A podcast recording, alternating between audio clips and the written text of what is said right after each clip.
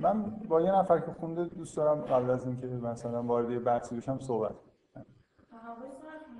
سال سال خوندید شما؟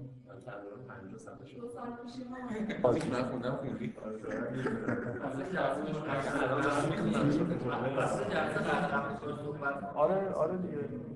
ربط داره به چیزی که می‌خوام بگم. دست که در بگه چی؟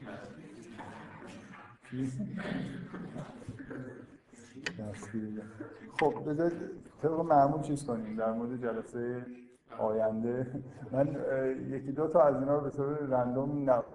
اینایی که دانلود کرده بودم گوش کردم. من تقریبا همشون با این جمله شروع میشه که امروز چیز کنیم. امروز هم گفتم. خب در مورد جلسه قبل صحبت. هیچی. هیچ هیچ هیچ حرفی نداره خب خب مستقل از قرآن بزنید که مثلا زمان جدید بود. و خیلی فرق کرده با فرهنگ یعنی آها آره. فرهنگ بودن آره. برگردیم بقیه کتاب اون دوره رو نگاه کنیم حالا نه لزوما اون موقع چیز قرآن مثلا نحو برابر نگاه کنیم زبانش خیلی یعنی زبان فرهنگ لغات شبیه قرآنه. یعنی اینکه خب آره نیست واقعا ولی با این حال نیست. مثلا نهج البلاغه واژگانش نه اینکه خب ببینید نهج البلاغه بدیهیه که واژگان و حوزه های معنی شناختی شبیه قرآنه ولی مجموعه واژگانی که نهج البلاغه استفاده می‌کنه خیلی با قرآن فرق داره. خب که بدیهیه که بعد از قرآن اصلا ببینید قرآن در واقع یه مبدع تحوله که فرهنگ جدید به وجود اومده و این کلمه ها دیگه تقریبا به همون معنی که تو قرآن هست استعمال شدن. مثلا مقایسه بین کلمه های قرآن قبل از اینکه این فرهنگ به وجود بیاد با قبل از قرآن.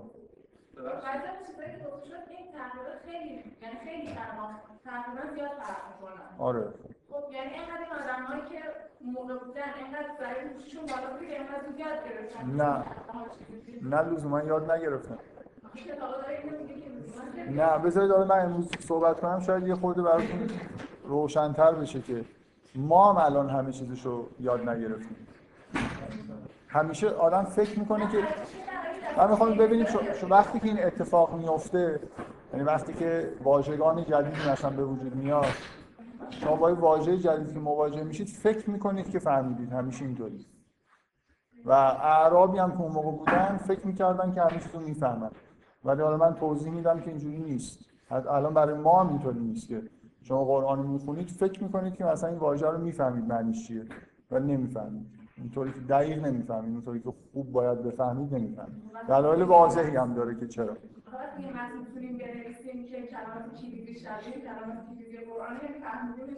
نه دیگه الان الان ما کلمات کلیدی که تو قرآن هست رو استعمال می‌کنیم بعضی رو در غیر اون معنایی که تو قرآن هست استعمال می‌کنیم.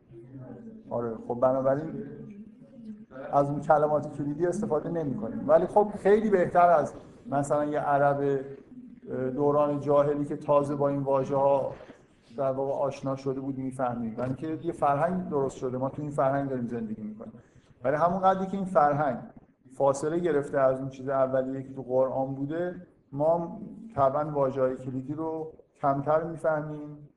هر چقدر که فاصله داشته باشه تو هر زمینه مثلا اون واژه ها می تغییر شکلایی پیدا کردن. نسبتاشون با هم دیگه شبیه اون چیزی که تو قرآن هست دیگه نیست. مثلا الان شما بذار من این مثال خیلی ساده بزنم. از آیه چی می‌فهمید؟ از کلمه آیه.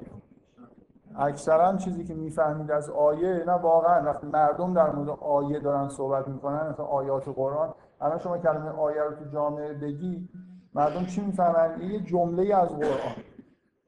آیه به این معنی تو نظر مردم هست. مثل یه تقسیم بندی هایی تو قرآن وجود داره سوره و آیه. نقد می‌کنید. الان به هر کی بگید آیه اینو می‌فهمه دیگه. یکی از مثلا مثل اینکه یه شعر یکی از مصرعاشو میگیم آیه. ولی اصلا آیه تو قرآن این مفهوم خیلی پیچیده است. مفهومش اونقدر پیچیده است که اصلا یه آدم معمولی به راحتی نمی‌تونه بفهمه که چرا. ببینید چرا پیچیده است. برای اینکه همین کلمه برای پدیدهای طبیعی داره استفاده میشه. برای جمله های این کتاب هم داره استفاده میشه. یعنی در دو تا مورد کاملا متفاوت استفاده میشه. اینی که یه مفهوم کلیه که خیلی باره. مثلا فلسفی و عرفانی داره بنابراین طبیعیه که یه آدم به طور معمول نفهمه. حالا شما سوالتون اینه که در واقع به نظرتون میاد که چون مثلا ما این فرهنگ و این کلمات رو الان فهمیدیم فرض کنیم که فهمیدیم یه جوری مثلا خیلی جدید نبوده. من سوال رو نمیفهم اگه واقعا این فهم کرده با کلمه هایی که یعنی که واقعا داشتن چرا اینقدر مسمک یعنی چرا یعنی با یه ذریع این نه اصلا اینطوری نیست. اولا من توضیح میدم. شما مشکل اینه که شما مشکلتون اینه.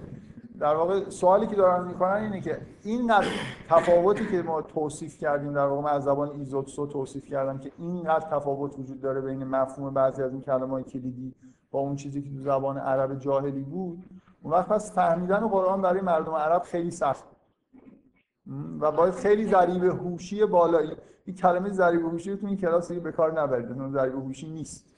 وجود نداره. آره مثلا فهم و شعور خیلی بالایی می‌خواست که یه نفر از اون استعمال این کلمات بفهمه که مثلا این معنی این کلمات چی. خب.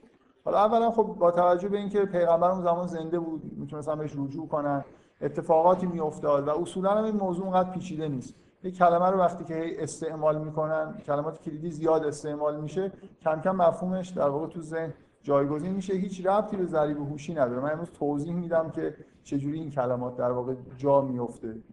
هیچ ارتباطی به ضریب هوشی نیست. به چیز دیگه ای مربوط. ضریب هوشی مربوط نیست. ضریب هوشی از مفاهیم سرمایه‌داری. اینجا تو این کلاس از مفاهیم سرمایه‌داری استفاده نکن خب شما سوال خواستم میگم که کلا حالا حضرت علی به نظر من مقدار تفاوت حالا متن که نیست. کلا متن که بعد از قرآن بودن خیلی حتی کپی برداری دقیقا از اون تیکه قرآن. مثلا حضرت علی مثلا قرآن داریم ان الله خالق الحب من نب حضرت علی مثلا خود شروع می‌کنن بندلی فلق الحب مثلا مرفوعا و تو دعاهای خیلی دعایی که داریم دقیقا عبارات دعای سوار حضرت امیر یفر المرء من اخیه و صاحبته دقیقا همین عباراتی هست که توی مثلا ولی باز این دقیقا چیزی که میگن درست. یعنی اصلا توی متون اسلامی بعد از قرآن یه عالم اصلا عینا یا مشابه آیات قرآن بکار بنابراین یه شباهت های اینجوری وجود داره بین ولی با این حال شما به وضوح زبان حضرت علی تو نهج البلاغه با قرآن فرق یعنی یه نفر یه خورده به اصطلاحش میگن درایت داشته باشه یه جمله همینطوری بلد نباشه. قرآن یه دور خونده باشه نهج البلاغه یه دور خونده باشه شما یه جمله بگید با احتمال خیلی بالای درست میگه که این نهج البلاغه است یا قرآن. نهج البلاغه خیلی زبان فاخری داره. ریتم مثلا صحبت کردن از دلی خود فرق داره با این چیزایی که تو قرآن می‌بینیم. ولی اینکه باز یه سری جاهایی اصلا عینا آیات قرآن رو به کار می‌بره. همینجور نهج الفصاحه. یکی از نکات خیلی جالب فرق بین نهج الفصاحه با قرآن. شما همینجوری کتاب دوتا رو بخونید. به عنوان دو کتاب عربی. هر دوتاش میگن که بعضیا معتقدن که هر دوتاشو پیغمبر نوشته. خیلی آدم زیرکی پس بوده که دو تا کتاب نوشته یکیش اونجوریه یکیش اینجوریه. واقعا زبانا با هم دیگه تفاوت‌های اساسی داره باید خیلی به زحمت یه نفر خیلی باید نبوغ داشته باشه که یه دونه مثلا نسخه خیلی خوب بنویسه بعد اون یکیش حتی نوع مثلا کلمات خیلی به با قرآن مشابه نیست گاهی بگذاریم. حالا به هر حال ذریب هوشی بالا نمی‌خواسته فهمیدن قرآن. و نکته اصلیش هم اینه که اصلا نه تنها اونا خیلی خوب نمیفهمیدن ما هم خیلی خوب نمی‌فهمیم حدودا می‌فهمیم. فکر می‌کنیم می‌فهمیم. ولی اینکه چقدر می‌فهمیم حالا خود در موردش صحبت خب بذارید من یه صحبتی در مورد این بکنم که چرا؟ بذارید من این مقدمات رو دوباره بگم یه چیزایی تکرار بکنم بعد برسیم به اینکه همین یه چیزی که در واقع تو حرفای شما بود. در واقع یه خود من بیشتر توضیح بدم که خیلی احتیاج به اسناد تاریخی نداره. اثبات کردن این که این واژه ها خیلی با واژه های عربی فرق دارن به راحتی میشه این رو در واقع فهمید. خب بذارید من یه مقدمات رو در واقع تکرار بکنم. از بحث در مورد این بود که زبان قرآن عرفی هست عرفی به این معنی که همون زبانیه که مردم عرب اون موقع باش صحبت می‌کردن. سه تا چیز داشت سه تا مرحله داشت. یکی این که واژگان همون واژگان هست یا نه؟ یکی اینکه دستور زبان و معانی بیان. در واقع دستور زبان که خب گرامره و معانی بیان به معنای شیوه های بیان در واقع. حالا جنبه هنری زبان هم توش میاد. در واقع فساحت و بلاغت و این چیزا عینا مثل همون عرب دوران پیغمبر هست یا نه؟ و اینکه فرهنگ قرآن با فرهنگ عرب چه رابطه‌ای داره؟ بر حسب قضاوتی که روی این سه تا عنصر آدم می‌کنه در واقع یه طیفی تشکیل میشه از آدمایی که تا حالا اظهار نظر کردن از اینکه کاملا عرفی می‌دونن طوری که حتی فرهنگ رو هم دخیل می‌دونن تو قرآن تا اینکه کسایی که فرهنگ رو دخیل نمی‌دونن ولی واژگان و گرامر رو همون واژگان عرب می‌دونن. می‌دونن تا آدمایی که اصولا به جایی می‌رسه که مثل مثلا بعضی از این تفاسیر فلسفی و همه چیز رو رمز می‌دونن اصلا معتقدن که این واژگان اون واژگان نیست هیچ چیزیش در واقع شبیه اون معمولا چیزی که تقریبا کسی زیاد روش ادعا نداره اینه که گرامر و معانی بیان و خیلی معتقدن با صراحت که همون چیزاییه که در زبان عرب بود.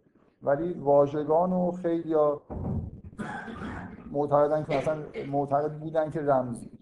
خب من یه قسمت رو پاک کردم از یه جایی به بعد و از یه جایی به قبلم پاک کردم. موندیم بین این که زبان قرآن و عرفی می‌دونن به معنی اینکه واژگان و گرامر رو حتی فرهنگ رو توش می‌دونن تا آخرش می‌رسید به ایزوتسو جوادی آمولی آی جوادی آمولی که اونا رو پاک نکرد.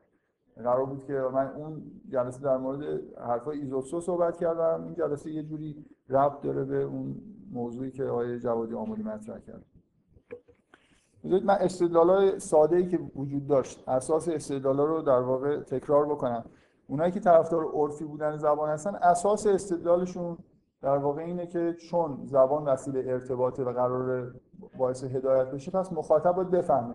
بنابراین باید به زبان خودش باشه. نمیشه با یه آدمی که زبانش مثلا عربیه به زبان دیگه صحبت اونایی هم که تاثیرات پذیری از فرهنگ و در واقع معتقدن استدلال اصلیشون اینه که یه استدلالشون اینه که اولا فرهنگ تو زبان در واقع یه جوری مندرجه. شما نمی‌تونید به زبان صحبت بکنید و فرهنگ منتقل نشه برای خاطر اینکه از واژگان گرفته تا گرامر و همه چیزایی که توی زبان هست به نوعی حامل فرهنگه. این چیزیه که توی مثلا از قرن گذشته تا حالا خیلی خیلی در موردش صحبت کردم. من یه مقدار در مورد اون آدمایی هم که این ادعا رو کردن بحث کردم. مثلا یه ادعایی اینه که اصلا به محض اینکه شما به زبان صحبت کردید یه بخشی از فرهنگ اون زبان هم در واقع شامل حال این حرفایی که شما می‌زنید میشه. نمیشه از فرهنگ فرار و نکته دیگه هم این که یه نشانه های از فرهنگ عربی رو سعی می‌کردن نشون بدن که تو قرآن واقعا هست. یعنی به طور تجربی نشون بدن که فرهنگ تاثیر گذاشته.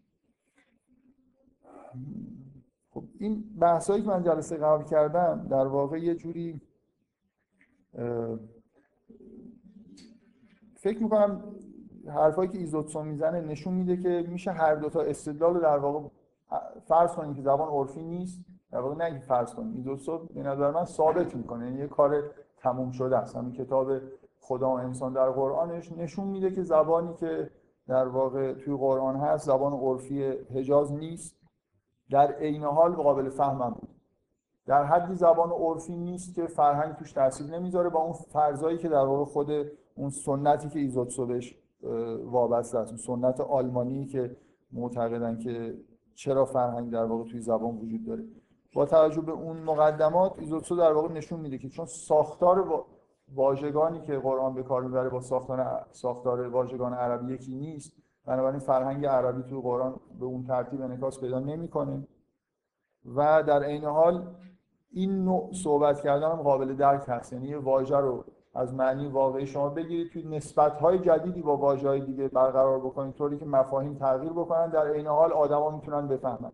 کافیه که شما مثلا شروع که می‌کنید کمتر واژه های نامعنوس رو واژه ها رو تو معنی های نامعنوس به کار ببرید. کم کم در اثر استعمال واژه ها معنیش روشن میشه که اون معنی سابق نیست و معنی جدیدی از جمله من مثلا این مثالی که آخرش بهش رسیدیم اگه یادتون باشه این آیه ان اکرمکم عند الله اتقاکم بود. من با اون توضیحایی که مثلا ایزوتسو داده این اصلا این جمله تو زبان عربی حجاز اصلا قابل درک نیست. یعنی چیزی خود خنده‌داری میشه اگه با اون معنی بگیریم به هر حال بعد از این مدتی که خیلی هم طول نکشیده این آیه هست و الان ما تقریبا می‌فهمیم که کرامت دیگه اون کرامت به معنای عربیش نیست. الله هم اون گوشه قرار نداره در مرکز قرار داره همه چیز بهش ربط داره. بنابراین اند الله معنی داره و اتقاکم هم که اصلا اون کلمه تقوا خیلی تغییر معنی پیدا کرده از اون چیزی که عرب می‌فهمید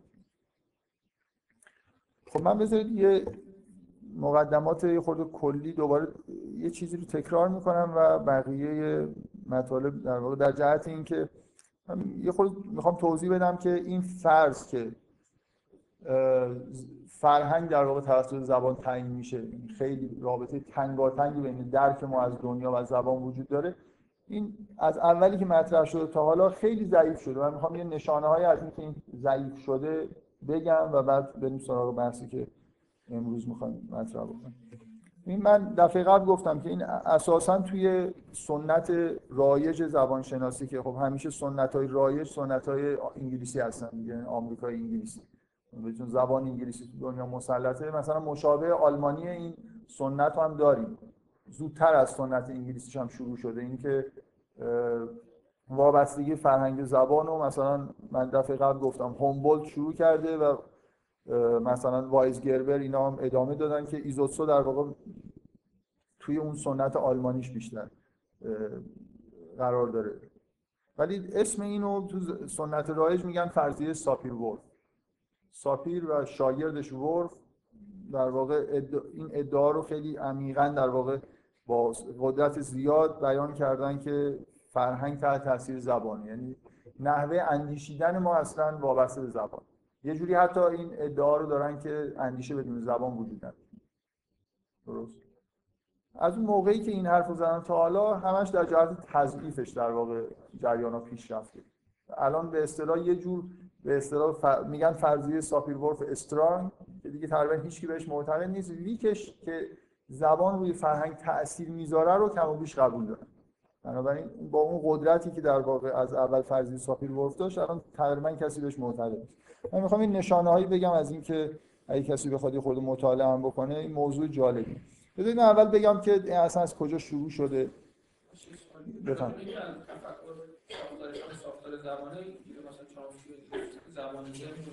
خب. نه اون که در جهت خلاف Sapir-Whorf اونا تقویت شدن این تصویب شد. دیگه اون قسمت حرف تفکر با زبانه حالا یه بیانش فرق نه نه نه. ببین Sapir-Whorf اساسش اینه که شما تفکر وابسته زبانه و بنابراین هر آدمی که توی و این اون به اصطلاح دو تا اصل داشت یکی determinism بود یکی relativity relativity میگه که زبان ها می‌تونن هر چقدر که ممکنه از همدیگه دور بشن. بنابراین آدما تو زبان های مختلف دنیاهای مختلفی دارن. اینی که خیلی تضعیف شده دیگه. در واقع اون ادعایی که چامسکی اینا می‌کنن یه جوری وحدت زبان ها رو نشون میده. مثلا ما کلا رفتیم به سمت اینکه زبان ها خیلی با هم برخلاف اون چیزی که از اول به نظر می اومد وحدت داره این ماجرا اصلا این ماجرا Sapir-Whorf از اینجا شروع شد که این آمریکایی‌ها این زبان‌های سرخپوستی رو مطالعه کردن. مثلا فرض کنید خود ورف متخصص زبان قبیله هوپی بود و به نظر می اومد که به نظر ورف رسید در مرحله اولی که این زبان مطالعه کرد این کشف خیلی مهم کرد. اینکه زبان هوپی ها اصلا زمان توش مطرح نیست. و یه جوری احساس کرد که زبانی که آدمایی که زبانی دارن که توش زمان گذشته و حال آینده اصلا مطرح نیست بنابراین اصلا زبان زمان رو درک نمی‌کنه احساس ورف واقعا این بود که هوپیا اون چیز درکی که ما از زمان داریم ندارن. و خیلی خوب روش تاثیر گذاشت و میگن که در حال تاثیر زیادی گذاشت تو اینکه این قاطعانه اعلام بکنه که مثلا زبان تا حد خیلی زیادی تفکر رو در واقع تعیین می‌کنه. یعنی جهان بینی ما. نگاه ما به دنیا تحت تاثیر زب... زبانه و زبان هم خیلی می‌تونن با هم دیگه فرق داشته باشن. تحقیقات بعدی آزمایشایی که رو هوپیا انجام دادن نسل بعد از ورف نشون داد که اینا به خوبی ما زمان رو می‌فهمن. اصلا این یه چیز اشتباه بوده که به نظرش می اومده که چون این زمان توی زبان هوپیا به طور واضح وجود نداره اینا زمان رو درک نمی‌کنن. ولی به راحتی همه چیزایی که ما از زمان می‌فهمیم رو درک می‌کنن. منتها ساختار زبانشون در واقع فرق داره. و کم کم در واقع مطالعات اولیه زبانشناسی که نشون می‌داد که زمان زبانهای مختلف خیلی با هم فرق دارن مثلا گرامراشون کاملا متفاوته واژگانشون خیلی فرق داره. کم کم به اینجا رسیده که الان زبانشناسا یه جوری اصلا به وحدت کم کم زبان دارن معتقد میشن. مثلا همین حرفی که آقای محمودی زد مثلا حرف از یونیورسال گرامره. یه نظریه خیلی معروفی که چامسکی گفته. چامسکی هم مهمترین زبانشناس قرن بیستم از توی سنت آمریکایی انگلیسیش. یعنی از آمریکایی‌ها بپرسید حتما چامسکی اصلا مهمتر. و خب واقعا آدم مهمی حالا من حرفی توی مهم بودن چامسکی اصلا ندارم. یه موضوع مثلا universal grammar رو مطرح کرده. اینکه به نظر میاد که اصلا یه گرامر universal وجود داره. اولش وقتی وارد زبان شدن زبان های مختلف مطالعه کردن به نظرشون میاد گرامر ها خیلی خیلی اصلا با هم فرق داره. من دفعه قبل گفتم در واقع اتفاقی که افتاده اینه که ما وقتی گرامر مثلا زبان فارسی رو شما میگی مطالعه می‌کنید بخشای خیلی خاص مهمش رو انگار آدم به نظرش میاد لازمه توی کتاب گرامر بنویسه صدها چیز مشترک تو دنیا بین همه گرامرها وجود داره که تو هیچ گرامری نوشته نمیشه اینقدر که بدیهیه این گرامر به مفهوم این که این واژه رو چجوری کنار هم بذاریم تا جمله معنی دار بسازیم اجزای خیلی خیلی زیادی داره که هیچ زب... زبانشناسی وقتی گرامر زبان خودش رو می‌نویسه اون قسمت های مشترک رو نمی‌نویسه چون یه جوری به نظر می‌رسه بدیهی هست. فقط در واقع اون قسمت هایی که ممکن اختلاف داشته باشه رو می‌نویسه. قبلا متوجه این نبودن که صدها دستور گرامری مشترک تو همه زبان ها هست هرچی بیشتر مطالعه کردن و دقیقتر شدن اینجوری بیشتر به نظر میاد که تقریبا عمده گرامر همه زبان ها یکیه و یه جاهایی با هم اختلافایی دارن که اختلاف در حد مثلا بعضی اختلافاتی که توی واژگان وجود داره. واژگان هم که تا مدت تا حدود زیادی می‌بینید که مشترک مثلا این پدیده که شما می‌تونید هر زبانی رو هر چقدر عجیب و غریب باشه به راحتی به زبانهای دیگه ترجمه کنید و بفهمید اون زبانو نشون میده که این زبانها خیلی به هم همین پدیده قابل ترجمه بودن خودش نشان دهنده اشتراک زیاد بین زبان است. الان حرف از غریزه زبان حتی می‌زنن در مورد اینکه چجوری بچه زبان یاد می‌گیره معتقدن که یه غریب یعنی یه چیز زبان یه چیز ژنتیکه توی بشر. تا حدود خیلی حتی در مثلا این ساختار گرامر یونیورسال وجود داره انگار توی ذهن. یعنی یه چیزای خیلی کلی مربوط به زبان حتی نحوه مثلا یادگیری واژگانی به طور غریزی وجود داره. اینا نشون میده که خیلی چیزا در واقع مشترکه. مربوط به ساختار وجود آدم همونجا قدری که آدما به هم دیگه هن زباناشون هم به هم دیگه واقعا شبیه. یا مثلا یه آدمی به اسم پینکر. مدتی الان بحثی رو در واقع مطرح کرده به اسم منتالیزم. اینکه زبانی که ما باش فکر می‌کنیم زبانی نیست که باش صحبت می‌کنیم. mentalese یه کلمه ساختگی مثل مثلا Japanese مثل مثلا کلمه زبان ژاپنی زبان mental. mentalese این زبانی که باش میشه فکر کرد. زبان عقل این mentalese به نظر میاد چیز مشترک بین همه آدم هست. این نظریه پینکر. خیلی نظریه نیست که همه قبول داشته باشن ولی نظریه کاملا مطرحیه اینکه زبان تفکر به دلایلی که پینکر میاره مثلا شواهدی ارائه میده زبانی که ما باش فکر می‌کنیم با زبانی که در واقع باش صحبت می‌کنیم تفاوتایی داره. و اون منتالیست حدود زیادی بین همه آدما مشترکه. برای همین منطق در واقع توی دنیا یه جور مشترکی قابل بیان. منطق آدم با هم باز با دیدگاه دیگه که یه دیدگاه خود فلسفی تره. من دارم چیزایی میگم که نشون میده که فرضی در واقع اون تاثیر اولیه ای که مطالعه زبانهای مختلف گذاشته بود که به نظر می‌رسید زبان خیلی خیلی با هم فرق دارن و بنابراین فرهنگ هم خیلی با هم دیگه فرق دارن. مردم جورای عجیب و غریب ممکنه به دنیا نگاه کنن. واقعا توهم بوده. این هم این شواهدی که دارم میگم همشون نشون میدن که کم کم داریم به این نزدیک میشیم که اختلاف ها خیلی کمه و زبان ها خیلی خیلی شبیه هم دیگه است. ها؟ مثلا ببین یه جوری مغز رو به عنوان یه پردازشگر در نظر بگیر. یه عملیاتی انجام میده دیگه. مثلا یه چیزایی رو به عنوان فرض بهش میگی و اینا رو شروع می‌کنه پردازش کردن. به دلایلی به نظر میاد این پردازش روی این کلمات انجام نمیشه. یه جوری انگار این واژه ها تبدیل میشن به یه چیزایی خود منطقی تر بعدا اینا هستن که پردازش میشن. و دوباره یه جوری انگار از منتالیست ترجمه میشه به زبان واقعی.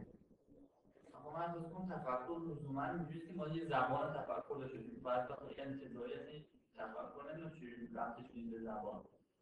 تفکر رو چجوری اصلا ربطش میدیم؟ تا حالا حرف از این بود که اصلا تفکر و زبان یکیه. خب. ربط که دارن در تفکر خیلی به زبان.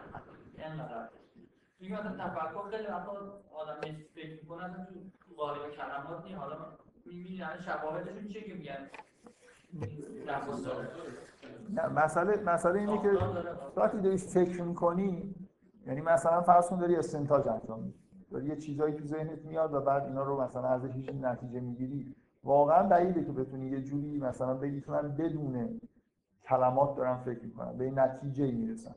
تا یه حد در حد احساسات یه حسی داری این حس ممکنه تبدیل به حس دیگه ای بشه. اینو بهش نمیگم فکر کردم مثلا نیست که هر چیزی در درون ما میگذره زبان داره. تفکر به معنای یه چیز خاص. مثلا استدلال کردن استنتاج کردن. واقعا وقتی میشینی یه چیزی فکر می‌کنی مثل اینکه مفروضاتی داری مفروضات رو یه جوری به زبان میاری و بعد شروع می‌کنی به فکر کردن.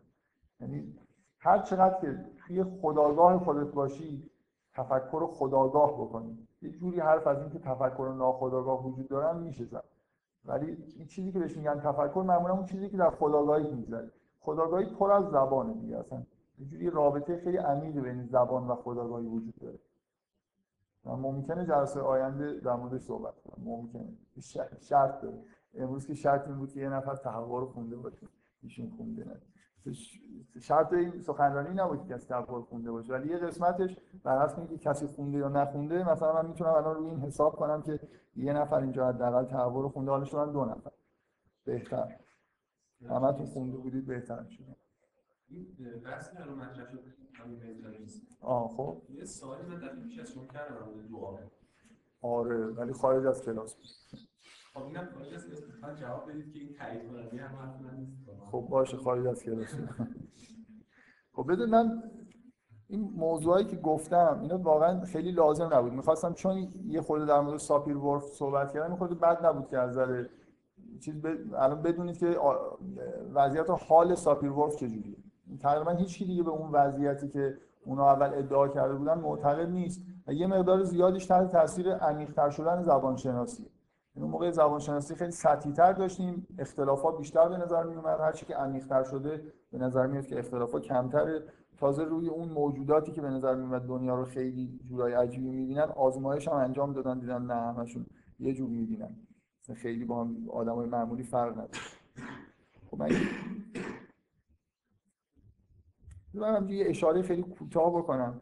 از یه چیز دیگه که پیشرفت کرد بحث‌های فلسفی که اطراف زبان هست هم ویتکنشتاین و سوسور این دو نفر هم جزو آدمای خیلی خیلی مهم زبانشناسی و فلسفه زبان هستن. توی سنت فرانسوی سوسور مهمترین زبانشناس قرن بیستم نه چامسکی واقعا آدم مهمی. هم توی جنبه های فلسفیش حال حرفایی برای گفتن داشته هم زبانشناس بوده به معنای واقعی. و یه, یه چیزی ویتکنشتاین میگه اینم به نظر من یه دلیل خیلی ساده است برای اینکه زبان‌ها با هم خیلی نباید فرق کنن ویتکنشتاین من قبلا این حرفش زدم که زبان نتیجه نوع معیشته.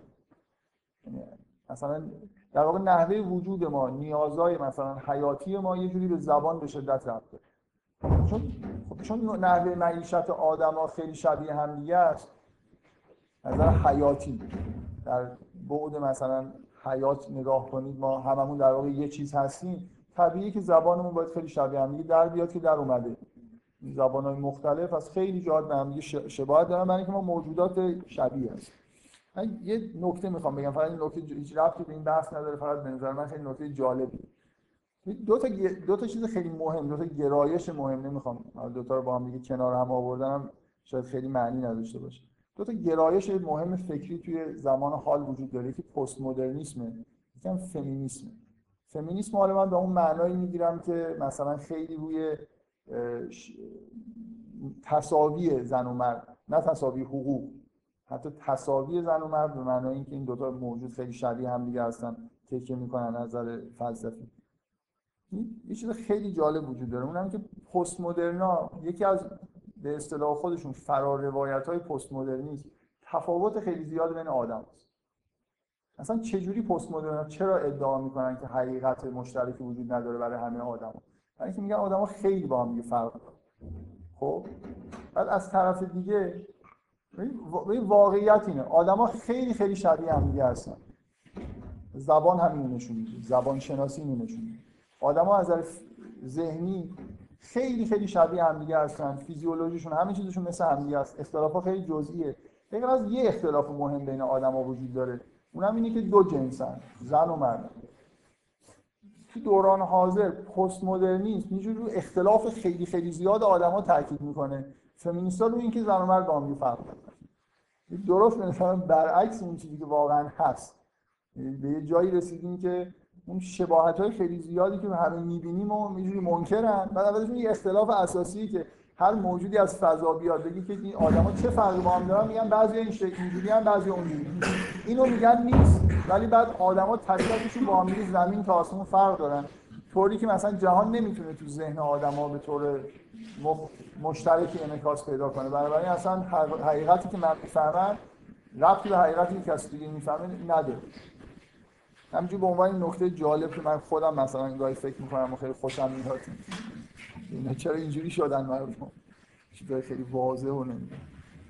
خب من نمی‌دونم حالا می‌خوام دیگه حرفایی که دفعه قبل زدم و اون چیزایی که ایزوتسو مثلا گفته بود خیلی تکرار نمی‌کنم دیگه. اساس حرفش این بود که واژگان واژگان یه زبان یه چیز توده ای که مثلا رو هم ریخته باشن نیست. واژگان ساختار داره و ساختار واژگان یعنی ارتباط بین این واژه ها به جهانبینی آدما ربط داره. یعنی یه فرهنگ وقتی توش واژه‌هایی اون حوزه های معنی شناختی کوچیک‌تر رو تشکیل میدن یه استراکچر کلی هست با یه سری ساب استراکچر که اینا نشون میده که اینا دنیا رو واقعا چجوری دارن می‌بینن. بیشتر در واقع توی این سنت آلمانی که من در واقع کسی که خیلی اساسی بیان کرده وایزگربره توی این سنت بیشتر به ساختار واژگان توجه میشه به رابطه بین واژگان از نظر مفهومی با هم دیگه توجه میشه نه تک تک واژه و معتقدن که اون بخش چیزی که باعث میشه جهان بینی توی واژگان وجود داشته باشه این ساختاریه که در واقع به واژگان ما میدیم. مثلا شما می‌تونید کلمه الله و وسط بذارید تو واژگانتون همه چیز بهش ربط داشته باشه یا کنار بذارید. این یه جوری اینکه این جهان بینی جهان بینی توحیدی هست یا نیست مشخص میشه. درست؟ حالا به غیر از اینکه اصلا بعضی از واژه‌ها می‌تونن وجود داشته باشن و می‌تونن وجود نداشته باشن. دو تا نکته خیلی اساسی در واقع ایزوتسو اشاره می‌کنه. اون که یکی اینکه واژگان قرآن زیر مجموعه کوچیکی از واژگان عربه. خیلی از واژگان توی زبان عربی هست که خیلی هم واژه‌های کلیدی بودن و تو قرآن نیست. مثل مثلا فرض کنید شرافت، شجاعت اینا. حتی یه بار هم که از مشتقات این مفاهیم اخلاقی اساسی عرب توی قرآن نیومده و خیلی چیزای دیگه. از اینجا یه زیر مجموعه خاص داریم یعنی خیلی واژه استفاده نشده. و اون واژه‌هایی هم که استفاده شده نسبتاشون روابطشون با هم کاملا به هم ریخته مخصوصا در اون واژه‌های کلیدی. نه واژه‌های ساده‌ای که مثلا اشاره به چیزی در جهان خارج می‌کنن بنابراین طبیعیه که جهانبینی که قرآن داره می‌سازه با جهانبینی که اعراب دارن اصلا شباهت به هم نداره. خب. دیگه حالا من مثال دارم تکرار نمی کنم بذارید من فقط یه نکته این نکته ای که در واقع اول گفتم که دوباره بهش اشاره می‌کنم. لازم نیست من زبان عرب جاهلی رو بدونم و بفهمم که این واژه ها واژه های عربی نیست. من قبلا تو جلسه قبل هی استناد کردم که ایزوسو به عنوان محققی که زبان حجاز رو خیلی خیلی خوب می‌شناسه و همه مثلا اسنادی که مربوط به زبان عربی قبل از قرآن هست و مطالعه کرده و واژه ها رو می‌شناسه استناد به حرفای ایزوتسو کردم ولی واقعا لزوم نداره. که من برای مثلا اثبات اینکه یه مفهوم کلیدی قرآن توی زبان عربی نیست استناد کنم به بعضی از چیزهای تاریخی. واضحه که مثلا شما یه مفهوم مثل تقوا مثل کفر یا مثل آیه با این مفهومی که توی قرآن داره توی زبان عربی وجود نداره. اینا اینقدر فرهنگ قرآنی فرهنگ خاصه. بذارید من اینجوری بهتون بگم. الان توی هیچ فرهنگی به غیر از فرهنگ اسلامی این کلمه تقوا به این معنایی که تو قرآن هست وجود نداره.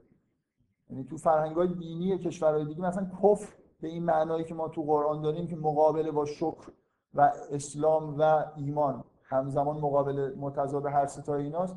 تو هیچ زبان دیگه زبانهای مذهبی هم که الان وجود دارن این مفهوم به این شکل وجود نداره. کلمه های مشابه ممکنه پیدا بکنید که مفهوم مثلا شبیه کفر بدن. ولی فرهنگ قرآنی خیلی فرهنگ تنهاییه یعنی اینجوری نیست که ما مشابه زیادی. همین الان تو دنیا داشته باشیم چه برسه کسی بخواد این فرهنگ رو با این واژگانش مقایسه بکنه با فرهنگ قبل از قرآن که مثلا جاهلیت تو زمان جاهلیت واضحه که مثلا وقتی الله یه موجودی که اصلا کاری به کار ما نداره وقتی یه فرهنگی جانشینش میشه که تو مرکزش الله و به قول ایزوتسو حتی مفاهیم بازرگانی و داد و ستد مثلا یه جوری ربط پیدا می‌کنن توی ساختار این واژگان به الله. همه چیز در واقع به الله لینک داره. واضحه که اینا نمی‌تونه قبلا وجود داشته باشه. یه نکته خیلی ساده اینه که ببینید این یه چیز خیلی بدیهی و واضحه که اعراب خیلی شگفت زده می‌شدن از شنیدن قرآن. حالت شگفتیشون وجود داشت. باز لازم نیست که من استناد تاریخی به چیزی بکنم. دلیل خیلی وا... دلایل خیلی واضحی وجود داره. اونم اینه که ما خودمونم اگه واقعا یه خود این به اصطلاح عادت ها رو بذاریم کنار همین الان شما قرآن رو بخونید کلی جاش شگفت زده میشید اگه جلوی خودتون رو نگیرید. مثلا این چه متنیه؟ مثلا فرض الان شما شگفت زده نمیشید. من متن رو اینجوری شروع کنم. مثلا بسم الله الرحمن الرحیم یعنی به نام خداوند مهربان مهربان. دو بار یه کلمه رو به خیلی نزدیک هم تکرار بکنم. بعد بگم الف لام می بعد مثلا شما شگفت زده نمیشین چی یعنی من الان هم من مثلا میشنوم یعنی چی؟ مثلا الف لام هیچ هم نمی‌فهمه. شما فکر کنید کسی می‌فهمه الف لام یعنی چی؟ می‌خوام بگم این در از این حروف مقطعه ما می‌فهمیم که خیلی چیزا تو قرآن بود نمیفهمیدم الان هم ما نمی‌فهمیم. ما خیلی فکر می‌کنیم که خیلی چیزا رو می‌فهمیم. یعنی حالا بذارید من بحث رو ادامه بدم بگم منظورم از اینکه فکر می‌کنیم می‌فهمیم. فکر می‌کنیم خوب می‌فهمیم ولی خوب می‌فهمیم ولی خوب نمی‌فهمیم. بنابراین اینکه قرآن یه چیز خیلی خاصی واژگان خاصی داره سبک خاصی داره و من همینجوری چند جلسه جلوتر بریم چیزای شگفت انگیز زیاد می‌بینیم که خیلی در نظر اول ممکنه متوجهشون نشید ولی خب واقعا شگفت انگیز. ما فعلا در سطح واژگان داریم بحث می‌کنیم. مثلا فرض کنید کلمه آیه. کجای دنیای همچین کلمه وجود داره که به معنی نشانه باشه و بعد هم برای جمله مثلا توی متن به کار بره هم این ببینید این یه جهانبینی خاصه که این کتاب یه جوری منطبق انگار با عالم خارجه بنابراین یه چیز رو یه کلمه رو میشه برای دو معنی مختلف به کار برد. همونطوری که خورشید و مثلا طلوع خورشید و روز و شب آیه هستن این چیزی هم که اینجا نوشته شده هم یه آیه است. یعنی اینا همه نشانه های مثلا الله هست. یه پیچیدگی هایی وجود داره توی زبان قرآن که میگم حتی ارجاع تاریخی لازم نیست. من بدونم قبل از اسلام مثلا اونجا چه خبر بوده توی زبان. همینقدر که ما بدونیم که جهانبینی قبل از اسلام جهانبینی توحیدی نبوده واضحه که این مفاهیم نمی‌تونسته قبلا وجود داشته باشه. برای اینکه اصولا مسئله ارتباط انسان و الله مطرح نبوده. بنابراین کلمه تقوا نمی‌تونسته به این معنا وجود داشته باشه. من منظورم رو می‌فهمید کلمه کفر الله. ببین اینا همه در رابطه با الله که معنی داره. کفر نمی‌دونم تقوا فسق. اینا به این معنی که الان ما می‌فهمیم نمی‌تونست وجود داشته باشه. برای اینکه اینا نتیجه جهانبینی توحیدیه. نتیجه اینه که شما الله بذارید وسط همه چیزو با استفاده از این با لینک با این تعریف بکنید. می‌دونید حداقل ما اینو به عنوان نکته تاریخی می‌دونیم که در زبان قبل از اسلام بت پرست بودن. موحد نبودن. همین کافیه برای اینکه من بفهمم که لازم نیست به اسناد و مدارک تاریخی اعتماد بکنم. این واژه جهانبینی توحیدی توشون موج می‌زنه. همه چیز در ارتباط انسان و خدا مثلا داره تعریف میشه و این چیزی نیست که تو فرهنگ جاهلی وجود داشته باشه.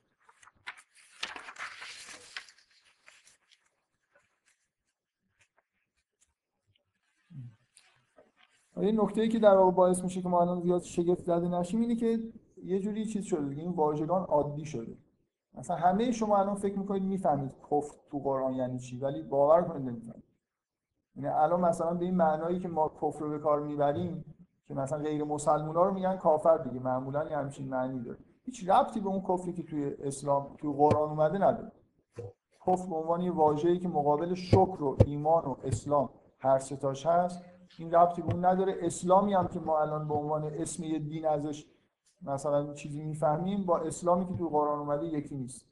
اسلام یه توی قرآن کلمه اسلام یه چیزی مثل ایمان. یه حالتیه یه حالت روانیه نه اسم یه دین. چون تاکید این دین روی این حالت اسلام تسلیم بودن در مقابل خدا زیاد بود اسمش شد اسلام. خیلی آنها قرآن رو می‌خونن هر جا کلمه اسلام و مسلم می‌بینن فکر می‌کنن منظور اینه که مثلا یعنی آدم به دین پیغمبر اعتقاد داشته باشه یعنی همین مسلم مسلمین به این معنایی که ما میگیم. مثلا اینو لازم نیست که تحقیقات تاریخی بکنید و خود متن. اینا رو در واقع نشون میده. مثلا فرض کنید وقتی شما یه اصطلاحی به کار می‌برید الان میگن اهل کتاب کافرن دیگه به کلا به یهودی ها و مسیحی ها میگن کافر. خب؟ ولی تو قرآن شما مثلا می‌خونید الذین کفروا من اهل الکتاب. اونهایی که از اهل کتاب کافر شدن ول مشرکین مثلا. نمیگیم. حالا یه چیز بگم که قبلی شما تعیین می‌کنه ولی فکر نکنم رو بگیم اهل کتاب کافرن ولی می‌دونیم که تنها. نیستن. ولی تو قرآن یه جا هست مثلا داره میگه که از اهل کتاب کسی هستن که میگن نحن له مسلمون ما مثلا مسلمیم. اسلام می‌تونه مثل ایمانه. یعنی همونطور که یه یهودی می‌تونه مسلم باشه یه مسلمون هم می‌تونه مسلم باشه.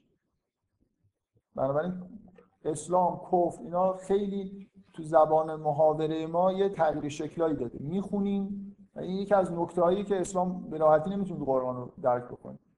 همون بلایی که عرب جاهلی سرش میومد یعنی این واژه ها معنی های دیگه ای داشتن و معنی جدید پیدا می‌کردن شما یه خورده هم این بلا سرتون میاد. یعنی با چیزایی که تو ذهنتونه وقتی این واژه ها رو می‌خونید اگه دقت نکنید متوجه اختلافش با اون استعمالی که توی قرآن داره با استعمالی که تو عرف ما داره نه- ممکنه نشه. یه خود احتیاط لازم مخصوصا اینکه الان اختلاف مثلا فرض کن برای عرب خیلی زود می‌فهمید که اسلام به اون معنی که تو عرب جاهلی این کلمه به کار می‌رفت نیست چون خیلی فاصله داشت. ولی الان یه جورایی خود نزدیکتر دیگه تشخیص دادن اختلاف. ممکنه یه خورده ذریب هوشی بالاتری بخواد نه نه این موضوع که قرآن اصولا از واژه گرفته تا آیاتش مقدار و موضوعاتش حتی شگفت انگیز بوده بعدا عواقبی داشته که من فکر می‌کنم یه جایی برسیم در موردش صحبت یعنی اصولا واژه ها رو هم حتی نمیفهمیدن. خیلی دیگه این یه چیز خیلی بدیهی تاریخیه. یه دوره اول به اصطلاح قرآن شناسی و تفسیر قرآن که بهش میگن دوره صحابه و بعد مثلا دوره تابعین اینا شروع به اصطلاح خوندن و تفسیر کردن قرآنه. تو دوران صحابه و تابع- تابعین یکی از مهمترین چیزایی بود که مردم می اومدن از یکی از صحابه می‌پرسن اصلا این کلمه یعنی چی؟ من دفعه قبل گفتم که خلیفه دوم در مورد رفت بالا منبر و گفت که من این آیه و فاکهتن و ابا که تو قرآن هست فاکهه رو می‌فهمم یعنی چی؟ ولی اب- ابا یعنی چی؟ از مردم پرسید کی می‌دونه که ابا یعنی چی؟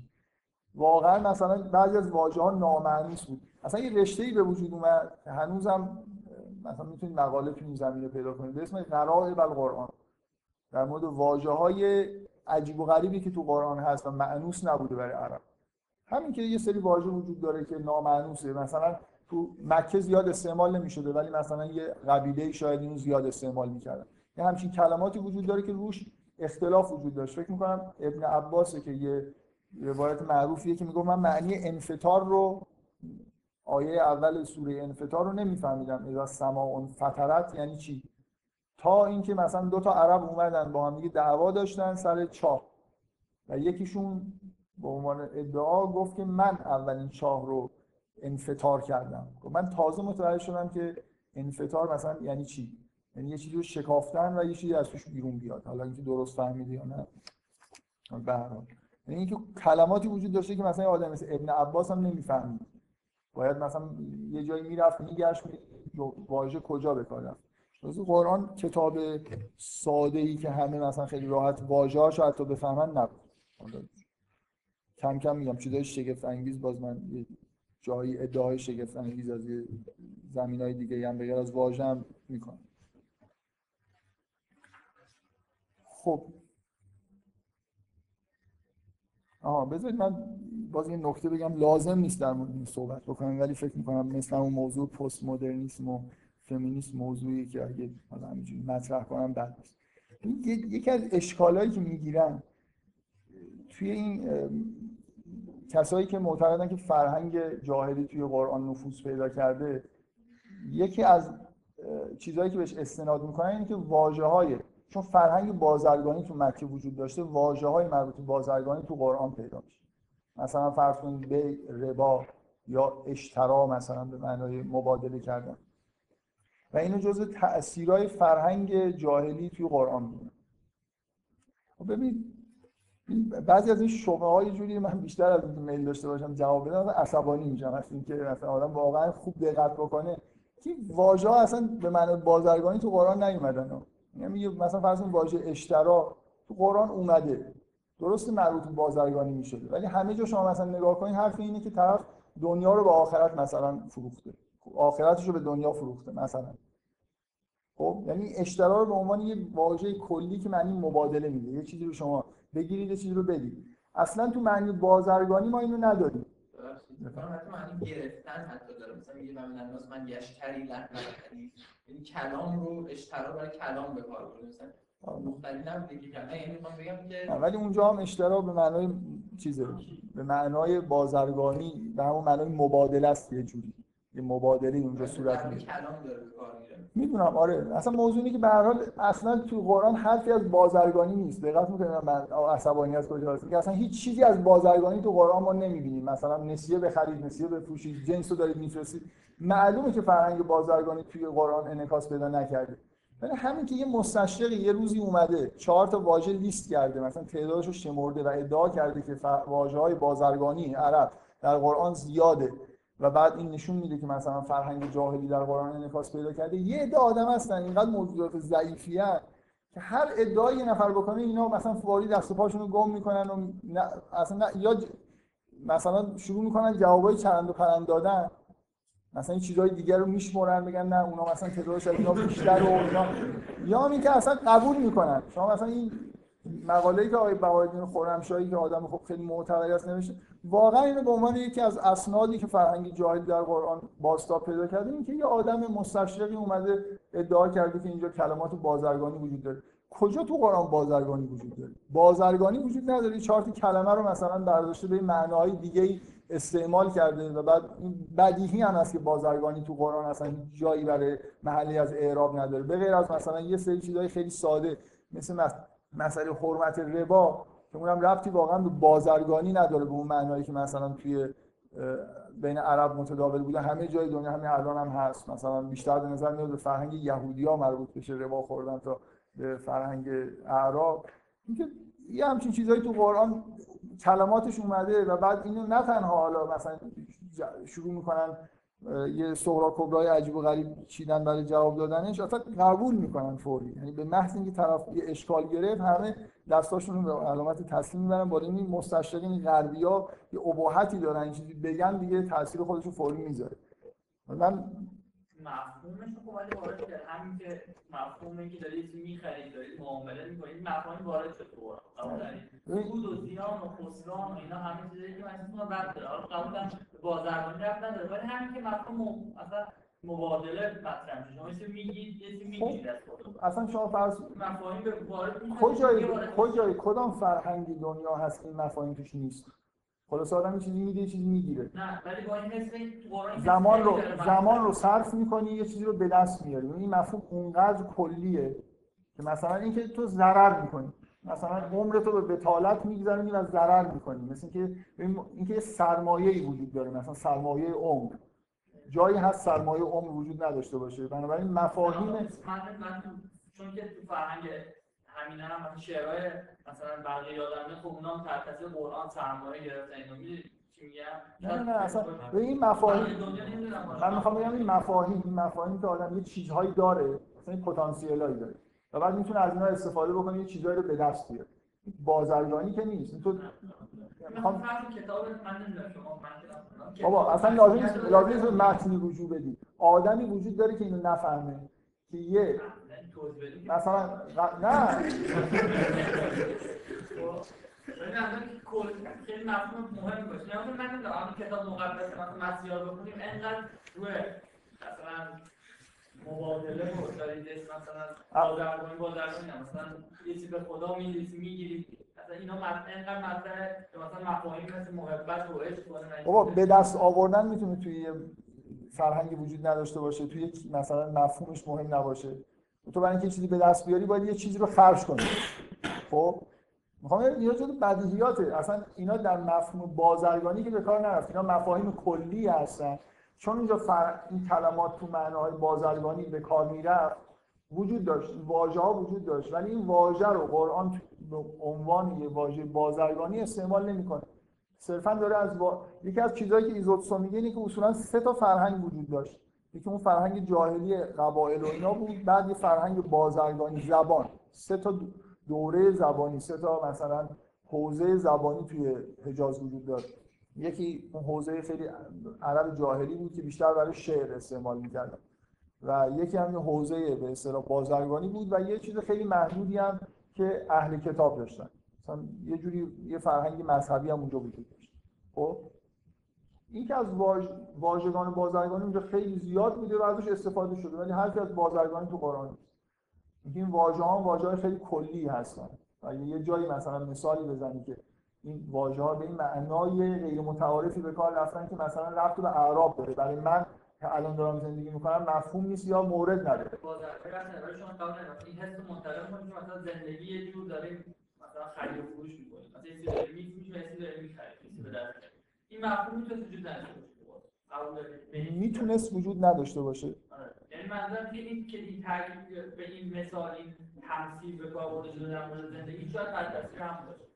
شاید باشه دیگه آره. یعنی ولی اینقدر ولی اینقدر کلی این مفاهیم که شاید باشه مثلا با چه احتمالی؟ من می‌خوام این مفاهیم اینقدر کلی هستن اینقدر مفاهیم بزرگ و کلی هستن که تو تو هر زبان دیگه یه همچین مفاهیمی داری. یه بار وقتی اون حرف حرف مستند و درستیه که مثلا من ادعا بکنم که چیزهایی تو بازرگانی اینجا وجود داشته که الان مثلا دوران که ما بازرگانی نیستیم با اون مفاهیم سر و کار نداره و قرآن اونا رو استخدام کرده و به معناهایی به کار برده که برای زندگی من مهم نیست. ولی تو این تمثیل رو که به قول تو میگی که شبیه بازرگانی به راحتی می‌فهمی. برای اینکه تو زندگی خودت تو یه جور تجارت داری می‌کنی ولی اینکه اسمش رو تجارت نذاری. یعنی تو داری یه امکاناتی رو صرف می‌کنی که یه چیزایی به دست بیاری. من می‌خوام بگم که در صورت اون استدلال جای جواب دادن داشت که آثار بازرگانی خیلی تو قرآن ببینیم یعنی واقعا خود بازرگانی نه استفاده کردن از واژه های بازرگانی. و بعدم اینکه تو مفاهیمی در واقع وارد بشیم که برای ما معنی نداره. ولی الان ما هممون رو در واقع به راحتی می‌بینیم که برای اون معنی دار هست و اگه کسی ما نگه شاید اصلا متوجهش هم نشیم. یعنی خیلی راحت اینا رو میپذیریم که ما مثلا داریم دنیا رو صرف می‌کنیم که چیزی رو به دست خب حالا من چیزی که می‌خواستم بگم گفتم لازم نیست که بهش اشاره بکنم اینه که ببینید این نیست ما تو دورانی داریم زندگی می‌کنیم که سنت مذهبی حاکم نیست. در واقع یه جوری سنت خود الهادی حاکم شده. حالا پشت ساینس قایم شده. من قبلا در مورد این موضوع صحبت کردم. اصولا یه جوری مذهبی در موضوع ضعف. شما بحثای بین مذهبی ها و آدمای مثلا ملحد و کسایی که وابسته به سنت مستقر هستن ببینید یه حال هوای خاصی داره. مثلا شما وقتی که حرف استدلال خداشناسی میشه مثلا می‌خوان اثبات وجود خدا بکنن بلا فاصله اون آدمایی که در واقع توی سنت فلسفی حال حاضر هستن مثلا راسه بحث معروفی داره با کاپلستون در مورد اثبات وجود خدا که بی بی سی جلساتش پخش شد. بعد به محض اینکه کاپلستون شروع می‌کنه حرف زدن راسل چنان چیزای منطقی دقیقی مطرح می‌کنه. این کلمه‌ای که شما میگید رو باید دقیقا تعریف بکنید واجب وجود. مثلا یعنی چی؟ این مفهوم تحلیلی نیست. چنان سخت می‌گیرن از نظر منطق که طرف اصلا نمی‌تونه حرف بزنه. یعنی در حدی این سطح دقت رو می‌برن بالا که اصلا زبان به اون حد دقت نمی‌رسه.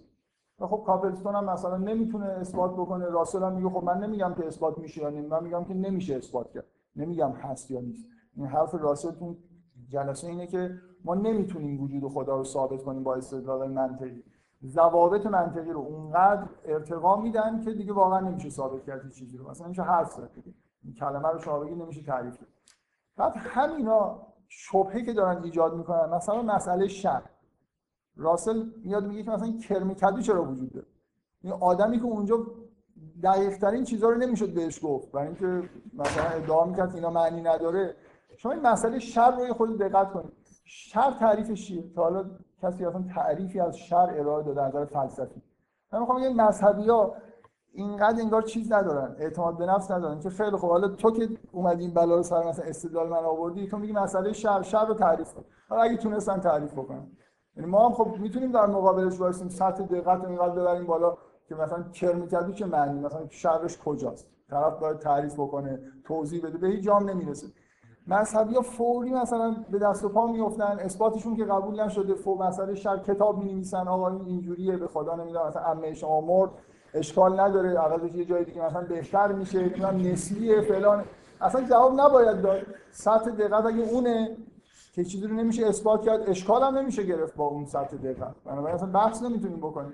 نمیشه یه جا سطح دقت اونقدر بالا باشه که نشه حرف زد بعد اولش در مورد مسائل مثلا قرآن و اینا هر چی بگن ما فوری بگیم ای داد بیداد مثلا جواب بدیم. این نشان دهنده چیز دیگه اینکه محیط آدمای فکری آدمای مذهبی دچار خیلی ضعف و تزلزل و آدمای تفلکی شدن مثلا باید همش در حال تمام رسانه ها و اینا دارن اینا رو بمباران می‌کنن و اینا باید از موجودیت خودشون دفاع بکنن. هیچ اصلا جواب ندید. خیلی راحت. شب... یه راه کلی رفت کردن شبهه اینه که سطح دقت رو بگید تعریف بکنید. سطح دقت رو مشخص بکنن اگه آوردن پایین شما فوری برید استدلالای دقیق مثلا برهانهای خداشناسی رو بذارید اول اینو ثابت کنید. اگه جواب بدن بعدا برید سراغ. اگه ما مثلا فرهنگ مذهبی حاکم بود اینجوری می‌شد دیگه. ما سطح دقت رو تعیین می‌کردیم هر جا دلمون می‌خواست. ما ضوابط رو تعیین می‌کردیم. اونجایی که دلمون می‌خواست سطح رو میآوردیم پایین اثبات می‌کردیم. هر جا می‌خواست میبردیم میبردیم بالا طرف نتونیم شبهه وارد کنیم الان برعکسه. این خلاصه این نکته ایه در مورد این وضعیت آدمای مذهبی که همش دچار تزلزل و به دست و پا می‌زنن که یه جوری این شبهه رو رفع کنن. متوجه این نیستن که واقعا این مسئله شر من خیلی چیز خوندم. مثلا هیچ معلوم نیست مسئله چیه. این همه جواب میدم بهش. تعریف شر چیه خلاصه؟ به چی میگیم شر؟ برای ما ضرر داشته باشه. مثلا اینکه یه چیزایی وجود داشته باشه برای من ضرر داریم کلا همه چیزو می‌بره می‌بره زیر سوال. ضرر یعنی چی؟ مثلا ما کی هستیم مثلا؟ اینجوری بحث کنید. با کسایی که از این حرفا می‌زنن اینجوری بحث کنید تا اینکه سطح دقت یه خورده بیارم پایین فوری خدا رو میشه صاف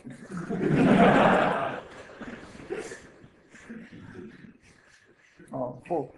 حالا بذارید من بحثایی که امروز می‌خوام بکنم امروز یه خورده سخته. چیکار کنم؟ موضوع سخته و الان میریم سراغ تحول استارت من می‌خوام یه چیزای دیگه ای بگم جدای از در واقع تفاوت اساسیش اینه که الان توی زبان شناسی دو تا مفهوم خیلی مهم داریم در مورد واژه. یکی مفهومه یکی مصداق مفهوم مقابل انگلیسیشو میگم برای اینکه طبق معمول توی ترجمه های مختلف ممکنه چیزهای مختلف ببینید مفهوم مقابل sense می‌ذارن برای واژه و مصداق و مقابل reference فرق بین مفهوم مصداق اینه که مصداق reference در واقع. reference اون چیزی که این واژه واقعا توی جهان خارج بهش داره اشاره می‌کنه. در واقع یه واژه یه, یه رابطه یه که بین یه نه فقط واژه جمله هر عنصر زبانی. یه رابطه که بین عنصر زبانی با عنصر غیر زبانی وجود داره. مثلا فرض کنید مصداق واژه سگ ممکنه مثلا این سگی باشه که من وقتی میگم این سگ یا اسم یه نفر رو می‌برم مصداقش این چیزیه که اینجا وجود داره. اینو بهش میگن مصداق دیگه ریفرنس این عنصر زبانی داره یه چیزی رو خارج از زبان مشخص می‌کنه. مفهوم. در واقع نظام پیچیده داخل خود زبان. شما جدای از این که این چیزی که در واقع ایزوتسو میگه درباره مفاهیمه نه درباره مصادیق اصولا داره خود واژه ها رو رابطه بین خود واژه ها رو یعنی عنصرهای زبانی رو توی یه نظام و ساختار پیچیده‌ای که در واقع وجود داره بررسی می‌کنه. مف... هر واژه‌ای مفهوم داره. شما می‌تونید واژه رو مثلا با واژه‌های دیگه تعریف کنید. مثلا فرض کنید یه واژه می‌تونه با واژه‌های دیگه همنشین بشه به طور مترادف یا متضاد. و اینجا کم کم مفهوم پیدا کنیم. این یه مثلا نکته خیلی اساسی که سوسور اولین بار خیلی روش تاکید کرد این که اصلا مفهوم واژه ها با اختلاف معلوم میشه. یعنی ما واژه ها رو بیشتر از این جهتی واژه هویت پیدا می‌کنه که ببینیم اختلافش با واژه های نزدیکش چی دقت می‌کنید؟ این یه چیزی توی دنیای زبان مفهوم اتفاق میفته همه حرفایی که ایزوتسو میگه یه جوری درباره مفهوم واژه است نه درباره مصداق. اصولا ارجاع نمیده به جهان خارج. داره استراکچر واژه ها رو بررسی می‌کنه اینکه این رابطه ها چجوریه حوزه های معنی شناختی خود این واژه ها چجوریه. هیچ جایی ما در مورد جهان خارج بحثی ندیدیم که ایزوتسو بکنه این کتابی که داره ترجمه دقیقی هم در واقع واژه‌ای که به کار بردن درسته اسمش مثلا مفاهیم اخلاقی و دینی در قرآن. مفهوم این واژه رو داره بررسی می‌کنه به عنوان عنصرهای زبانی داخل خود زبان. یعنی همش در واقع کاری که می‌کنه از خود نحوه به کار رفتن این واژه. توی قرآن می‌خواد مفهومش رو در واقع در بیاره. درسته؟ به عنوان یه عنصر زبانی توی متن. کاری به جهان خارج نداره. من چیزایی که می‌خوام بگم الان دیگه بیشتر در مورد مصداق هست یعنی خود فضای بحث فرق می‌کنه. این موضوع اصلا کلا سخته تقصیر من نیست. خب بریم سراغ تحول سال خب بله اینکه شما دارید میگید من دور گرفته با اون سوال که فرهنگ شکلی تو قرآن فرهنگ عرب داره تاثیر نداشته. خب این کاملا بدیهیه. مثلا اگه قرآن توی منطقه کوهستانی که مثلا حالا خیلی برف و اینا شدید باشه نازل می‌شد در مورد بهش هم چیزی می‌گفت که یه جایی اینقدر برف وجود نداره اینقدر مثلا پس بلندی وجود نداره. چیز دیگه می‌گفت. خب من اینو الان صحبت بعدا می‌رسم اگه وقت بشه صحبت می‌کنم. در مورد مثلا این توصیفات بهشتی آخر بحث. اگه یک انسان هیچ کلمه که بلد نباشه می‌تونه فکر کنه. می‌تونه. بلد نباشه. آره. مثلا یکی از شواهد پینکر یه جوان مکزیکیه که این ماجرای گاسپار هاوزر رو می‌دونید چیه؟ همه چی رو نه. گاسپار هاوزر یه بچه‌ای بود که توی زیرزمینی تا سنین جوانی نگهش داشتن بعد اومده بود. تازه داشت زبان یاد میده یه آدم معروفی هست الان توی زبان شناسی این بحث. نه نه نه. یا یه آدمی به- یه- فیلم فیلم خیلی معروفی از پکسو که چیزم تلویزیون ایران چند بار پخش کرد. اصولا لازم نبود بگم چند بار پخش کرده چون معمولا هر فیلم رو چند بار پخش. یا پخش نمی‌کنن یا چند بار پخش.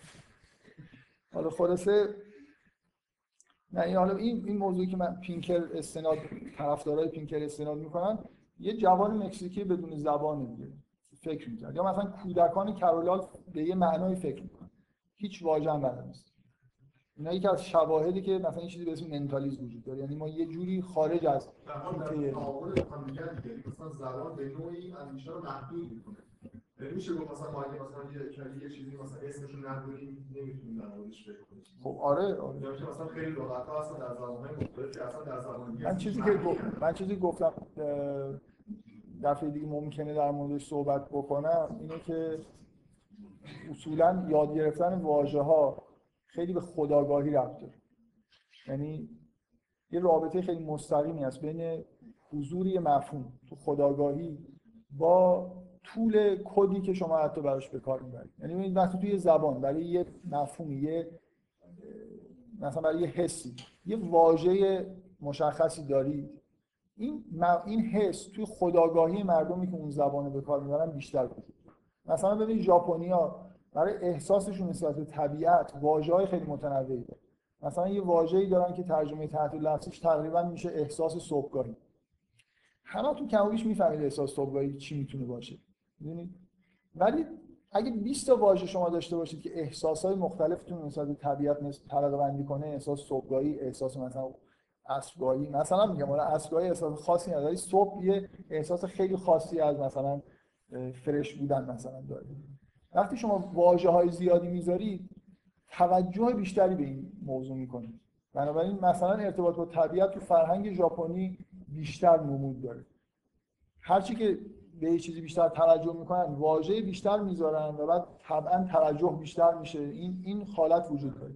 ولی معنیش این نیست که من نمی‌تونم در مورد احساس صبحگاهی تو فرهنگ خودم فکر کنم یا حرف. همیشه میشه در مورد هر چیزی چون ترجمه ممکنه من می‌تونم بگم که تو زبان خودم می‌تونم در مورد احساس صبحگاهی هم فکر کنم. فوقش این که- فوقش این که یه- مثلا شما میگید مثلا اگه مثلا بین احساس صبحگاهی و ظهرگاهی و احساس ساعت 10 و ساعت 11 اگه هر چیزی وجود داشته باشه آیا واقعا ترجمه اصلا ممکنه. یعنی مثلا شما ترجمه می‌کنید مثلا احساس ساعت 11 ولی هیچ مفهومی اصلا این ترجمه نیست. نه ولی من می‌تونم با یه دو تا جمله مثل همون چیزی که دفعه قبل مثال زدم. توی زبان مثلا استرالیایی از این بومیان استرالیا یه واژه‌ای وجود داره به معنای سوراخی که یه نوع پرنده خاصی یه جایی می‌کنه موقع مثلا نمی‌دونم جفتگیریش می‌کنه و بعد حالا یه چیزای دیگه هم ممکنه با همراهش باشه. یه سوراخ خاصی. خلاصه من می‌تونم اینو تو زبان خودم بیان کنم. همین که دارم میگم. شما می‌فهمید چه جور سوراخیه. می- بنابراین اصولا اینجوری نیست که یه مفهومی توی زبان وجود داشته باشه که نشه تو زبان دیگه بیانش کرد.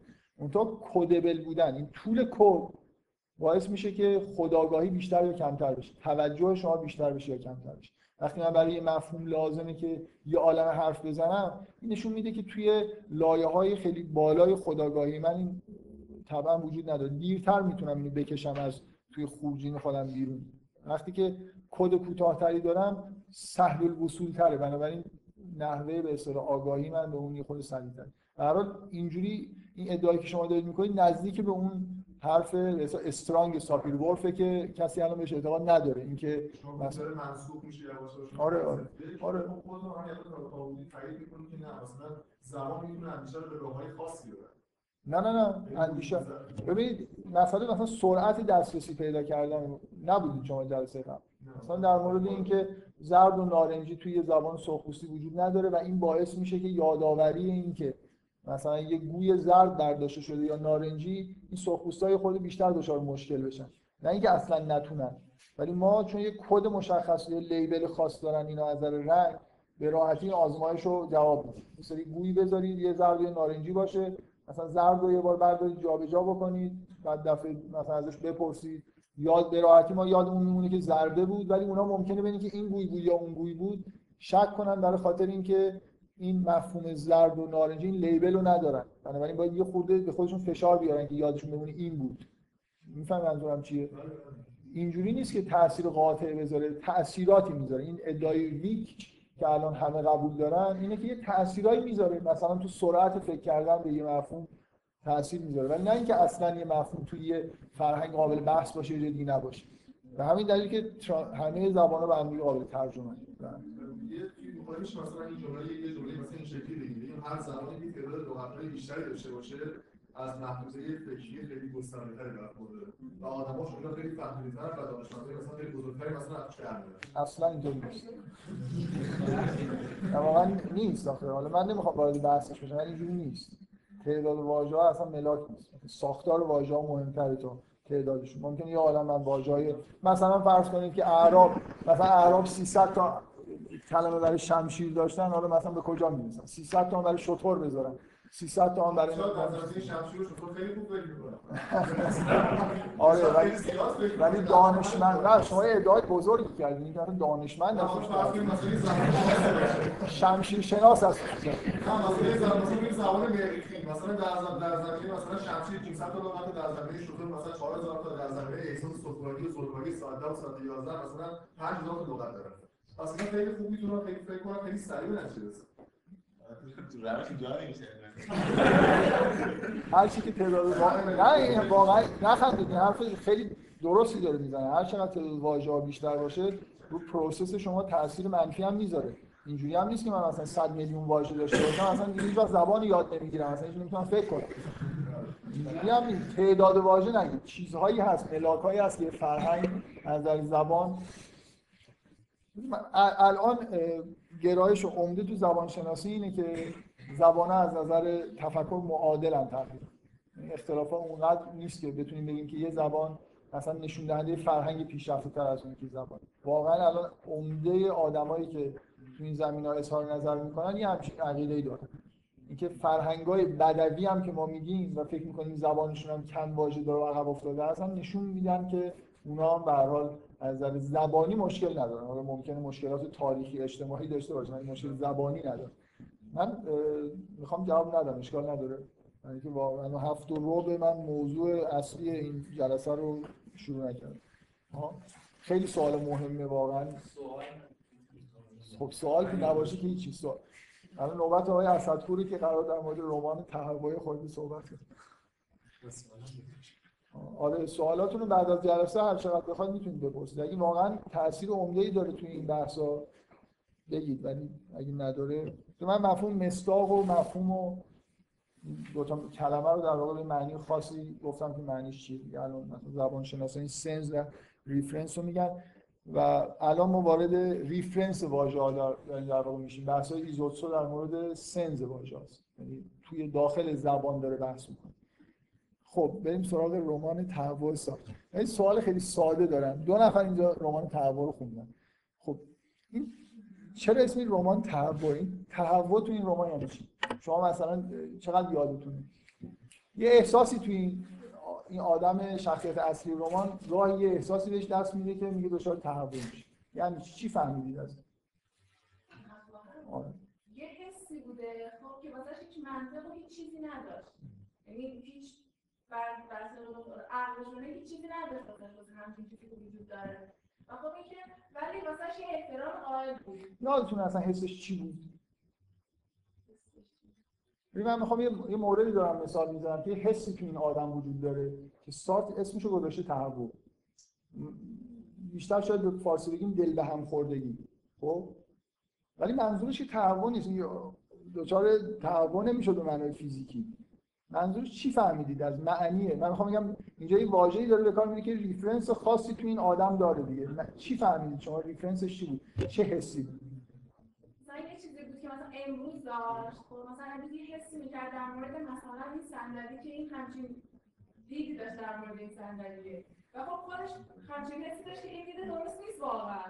و این فکر می‌کرد که با این دیدی که اون موقع داشته مثلا اون لحظه داشته این دیده مثلا درسته. ده دقیقه بعد این که اه آدم مثلا من این فکر می‌کردم که اینجوریه این اصلا واقعا اینطوری نیست. خب حالا آیا صد تحول حسش که خیلی. بعضی وقت مثلا خودم هم احساس می‌کنم. آه، خب. من من خورده بهت امیدوار بودم. که با توجه به بقیه کتابایی که خوندی شاید یه خورده بهتری اول دومی رو می‌خواد بگه. خب بگه ببینید اصولا من احساس می‌کردم که این آدم میاد خودش رو می‌بینه. بعد می‌بینه که داره یه کارایی می‌کنه. مثلا اون موقع کارش این بود که یه رومانی در مورد یه شخصیت فرانسوی خفنی که مثلا رفته تو دربار روسیه یه کارایی کرده داره در مورد اون می‌نویسه. ولی خود این آدم داره یه کارایی می‌کنه. بعد از یه طرفی مثلا مونده که بودنش مثلا چیه؟ یعنی چه دلیلی داره برای بودنش و چه اینجور حس پوچی داره. آره. و بعد می‌خواد اگه بتونه یه همچین دلیل پیدا کنه و یا اینکه قانع بشه که همچین دلیلی مثلا مسخره است. بعد می‌بینه مردم اطرافشو که اونا احساس می‌کنن که همه چی می‌دونن و دلیلی دارن برای زندگیشون. میان مثلا هر روز هفته میرن سر کار مثلا یه شنبه کمتر کار می‌کنن یک شنبه استراحت می‌کنن میرن کلیسا اینا خیلی تعریف شده همه انگار چی می‌دونن همه کار دارن می‌کنن و هدفشون مشخصه کارشون درسته و اینا. و نمی‌فهمن که واقعا همه چیزی نیست و اینا غالبایی که تحمیل شده بهشون. خب. و بعد این احساس دل به هم که بهش دست میده اول از همه حالت اولیش اینه که می‌بینه اینا رو و از یه جماعتی که اینا, اینا رو اسمش می‌ذاره رجاله از اینا حالش به هم می‌خوره و اینکه اطرافش همش اینا احاطه کردن. و بعد حالا قسمت دومش که خیلی مهمتره این احساس خوردگی که از وضعیت خودش داره. و بعد من من یه من یادآوری بکنم. نسبت به یه سنگ یه بار یه حس خاصی بهش دست میده. و نسبت به ریشه درخت. اینا با این چیزایی که شما میگید خیلی جور نیست. آخه من دارم حس کنم نه من می‌خوام آره من می‌خوام بگم شما چیزی که این وا... این واژه این حسی که این نسبت به این سنگ داره ارتباطی مثلا به این مسئله پوچی و اینا به طور مستقیم به نظر میاد نداره. حتی فکر کنم این با... دقیقا یه همچین جمله‌ای هست که نسبت به اون سنگ مثلا دچار تهوع میشه. ها یعنی یادم نیست دقیقا. همچین یا یعنی نسبت به ریشه که درخت. نسبت به. اشیاء خارج از خودش یه حس خاصی داره. نیست؟ گاهی یه دفعه بهش هجوم میاره اصلا این حس مثلا یه جایی نشسته و این حس بهش دست میده. من احساس می‌کنم که این همون حسی که اینا همه انگار می‌دونن برای چی هستن و این خودش نمی‌دونه. سنگ و ریشه درخت اینجوری نیست. اتفاقا اونا هستن دیگه. همینجوری هستن دارن یه. کاری می‌کنن. خب. در مورد سنگای احساس در مورد مثلا در مورد کاغذ و اینا دقیقا میشه میگه مثلا من اینو بردارم. شاید احساس کنم که یه حسی به من منتقل می‌کنه. ولی این واقعا وجود خارجی نداره همچین چیزی. چون که این یه شیء و این شیء نباید همچین اتفاقاتش بیفته. خب حالا مثلا بذار ولی این کاغذ از دستش میفته جرئت نمی‌کنه برش داره کاغذ خب. حالا بذار من یه خود توضیح بدم. ببینید بذار من, من تجربه شخصی خودم رو می‌خوام بگم. من تو سنین نوجوانی یه حس عجیبی داشتم. بیشتر نسبت به خودم تا نسبت به اشیاء و اونقدر چیز عجیب و غریبی بود که وارد خیلی وارد خداگاهی من نمیشه این اتفاقی که برای من افتاده اینه که یه روز رفتم توی کتابخونه کتاب تحول سارت رو گرفتم و به طور اتفاقی چند قسمتش رو خوندم. از جمله این قسمتی که این کنار درخت میشینه و توصیف می‌کنه که این درخت داره می‌بینه ریشه درخت رو دچار این احساس میشه. با اینکه اونجا نشستم اینو خوندم ولی باید متوجه نشدم. اومدم خونه یه دفعه احساس کردم این اصلا دقیقا داشت همینو می‌گفت. این حس عجیبی که گاهی به من دست میده رو داشت در موردش صحبت می‌کرد. که شبیه حالت دل به هم خوردگی اینا به آدم دست میده. بلا فاصله رفتم این کتاب تحول سارت رو خریدم و با هیجان خیلی زیاد خوندم که یه نفر دیگه تو این دنیا داره در مورد این موضوع عجیبی که من اصلا هیچ بهش فکر هم نمی‌کنم حرف می‌زنه. اصلا کتاب مثلا یه جوری محتوای اساسیش در مورد این حس خاصیه که میشه در مورد اشیا داشت. خب؟ این واقعیت اینه که کتاب تحول در مورد یه حس خود عجیب و غریب داره صحبت می‌کنه که بعضیا دارن بعضیا هم ندارن. خیلی هم حس اونقدر حس متداولی نبوده که یه واژه براش انتخاب بشه. دقت می‌کنید؟ چون چیز کمیابیه وارد فرهنگ عمومی نشده. واژه ها و زبان این حرفی که فوکو می‌زنه که میگه که زبان یه جوری حامل اقتداره. یعنی یه فرهنگ مسلطه که زبان به وجود میاره. زبان خصوصی که نداریم. بنابراین زبان همیشه اون چیزایی رو که خیلی عمومیت دارن رو در واقع بهشون اشاره می‌کنه. شما خیلی حسای خصوصی خودتون ممکن تو زبان واژه‌ای براش پیدا نکنید.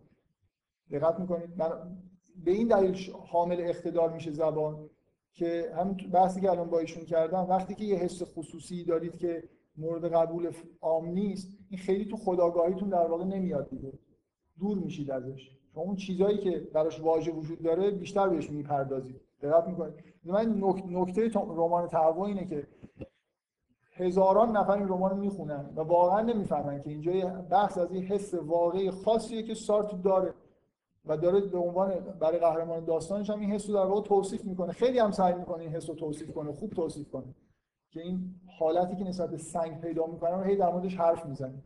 کسایی که این حس رو ندارن رمان رو می‌خونن و فکر می‌کنن رمان رو می‌فهمن. هیچ کس نیست که اگه این حس رو نداشته باشه بفهمه که یه چیزی اینجا هست که نفهمیده. الان هر دو نفر اینا رمان خوندن و هیچ احساس نکردن که اینجا یه چیز اسرارآمیزی وجود داره. یعنی یه تعبیراتی برای خودشون کردن. مثلا فرض کنید آقای اساتو خیلی خوب داره اینو ربط میده به یه سری حالتهای دل به هم خوردگی دیگه ای که نسبت به جهان خارج و نسبت فرهنگ در واقع داره. ولی این اون چیزی نیست که اونجا در موردش داره بحث می‌کنه. یه حس خیلی خیلی خاص و عجیب نسبت به اشیا. آره. بعد بعد بفهم. اینکه شما دارین میگین بعضی دارم قبول هم داریم بیشتر از 90 درصد آدم همچین رو دارن ولی ولی کم و زیاده. آفرین آره. اصلا این حس خیلی ساده ایه. حس خاص پیدا کردن نسبت به وجود داشتن اشیا یعنی ال... یعنی نه اصلا الان این شی وجود داره. با وجود این شی من رابطه دارم دیگه وقتی که لمسش می‌کنم. مثلا وقتی نسبت به سنگ دچار تهوع میشه که اگه اشتباه نکنم سنگ تو دستش می‌گیره. دستش می‌گیره. خاموشش.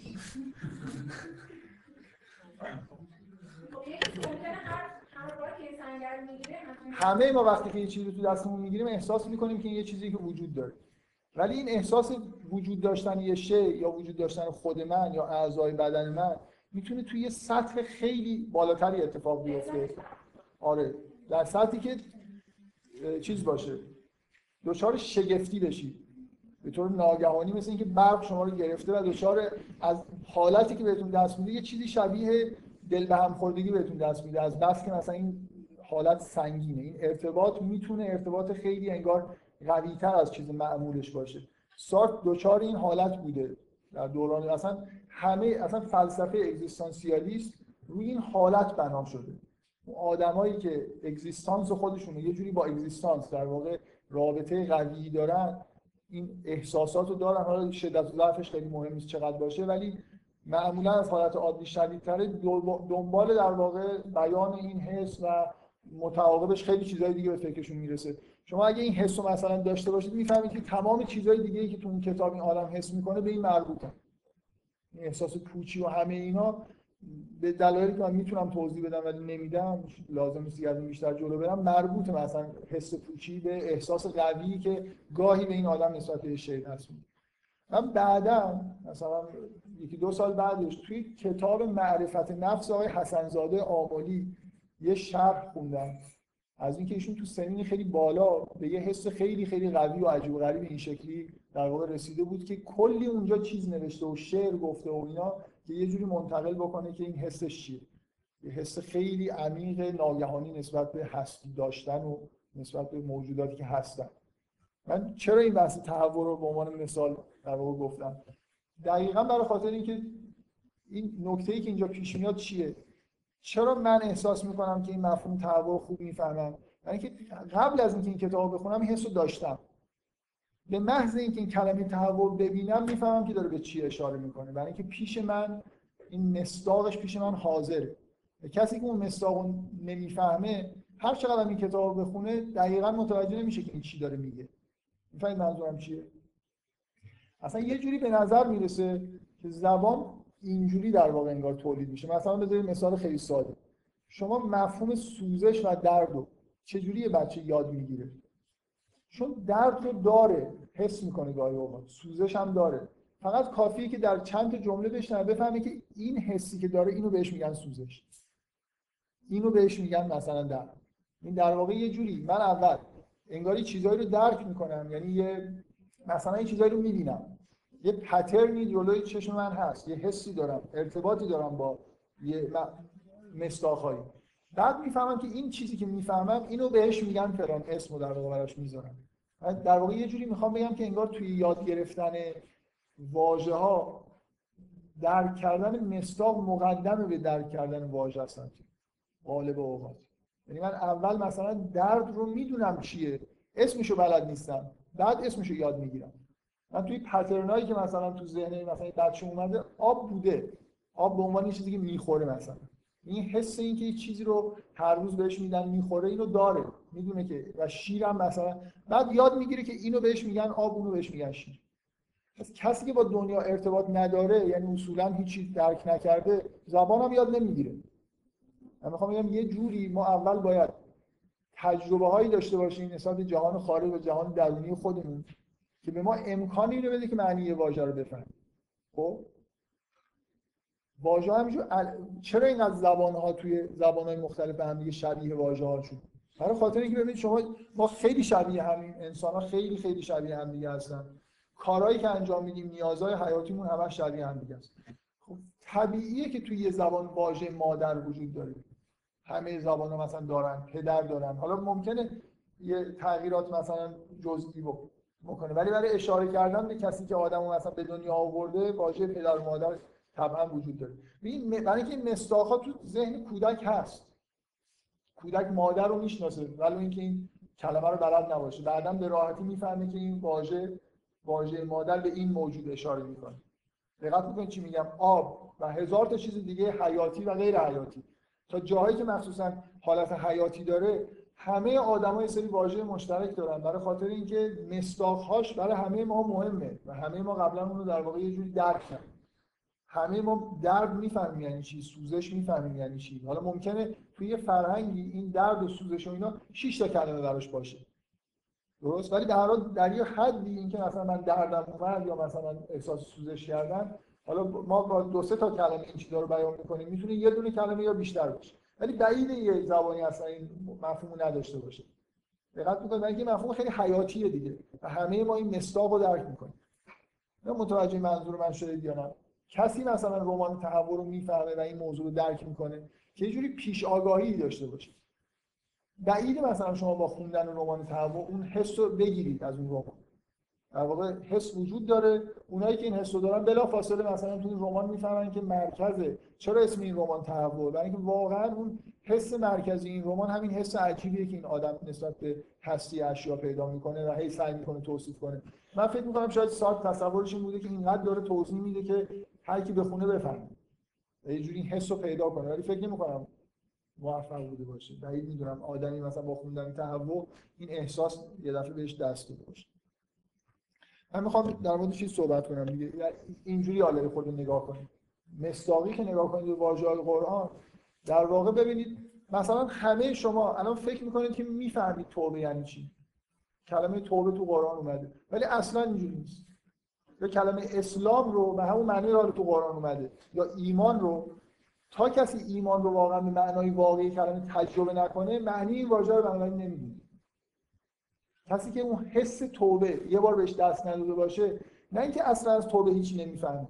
خب می‌فهمه مثلا یه چیزایی تو مایه این که آدم پشیمون بشه و خلاصه یه سری واژه های همنشین این واژه داره و این واژه جورایی داره به کار میاد مثلا مفهوم ببینید اینجوری نیست که مثلا آقای اسدپور از تهوع اونجا هیچی نمی‌فهمه. مثلا مثل کلمه یعنی چی؟ X هیچی نمی‌فهمه. از نوع به کار رفتن چه چیزایی می‌فهمه.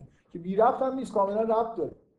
کاملا این چیزایی که الانشون داره میگه در حول و حوش اون مفهومه.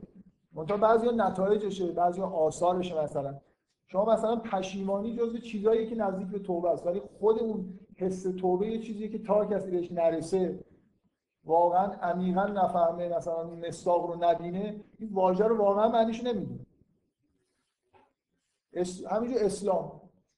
این حس مثلا ایمان داشتن اسلام آوردن به اون معنی که تو قرآن هست تا کسی اینو تجربه نکنه مفاهیم اخلاقی قرآن رو و مفاهیم دینیش رو تا کسی تجربه نکرده باشه دقیقا نمی‌فهمه یعنی بنابراین اینجوری فکر نکنید که الان من قرآن رو می‌فهمم.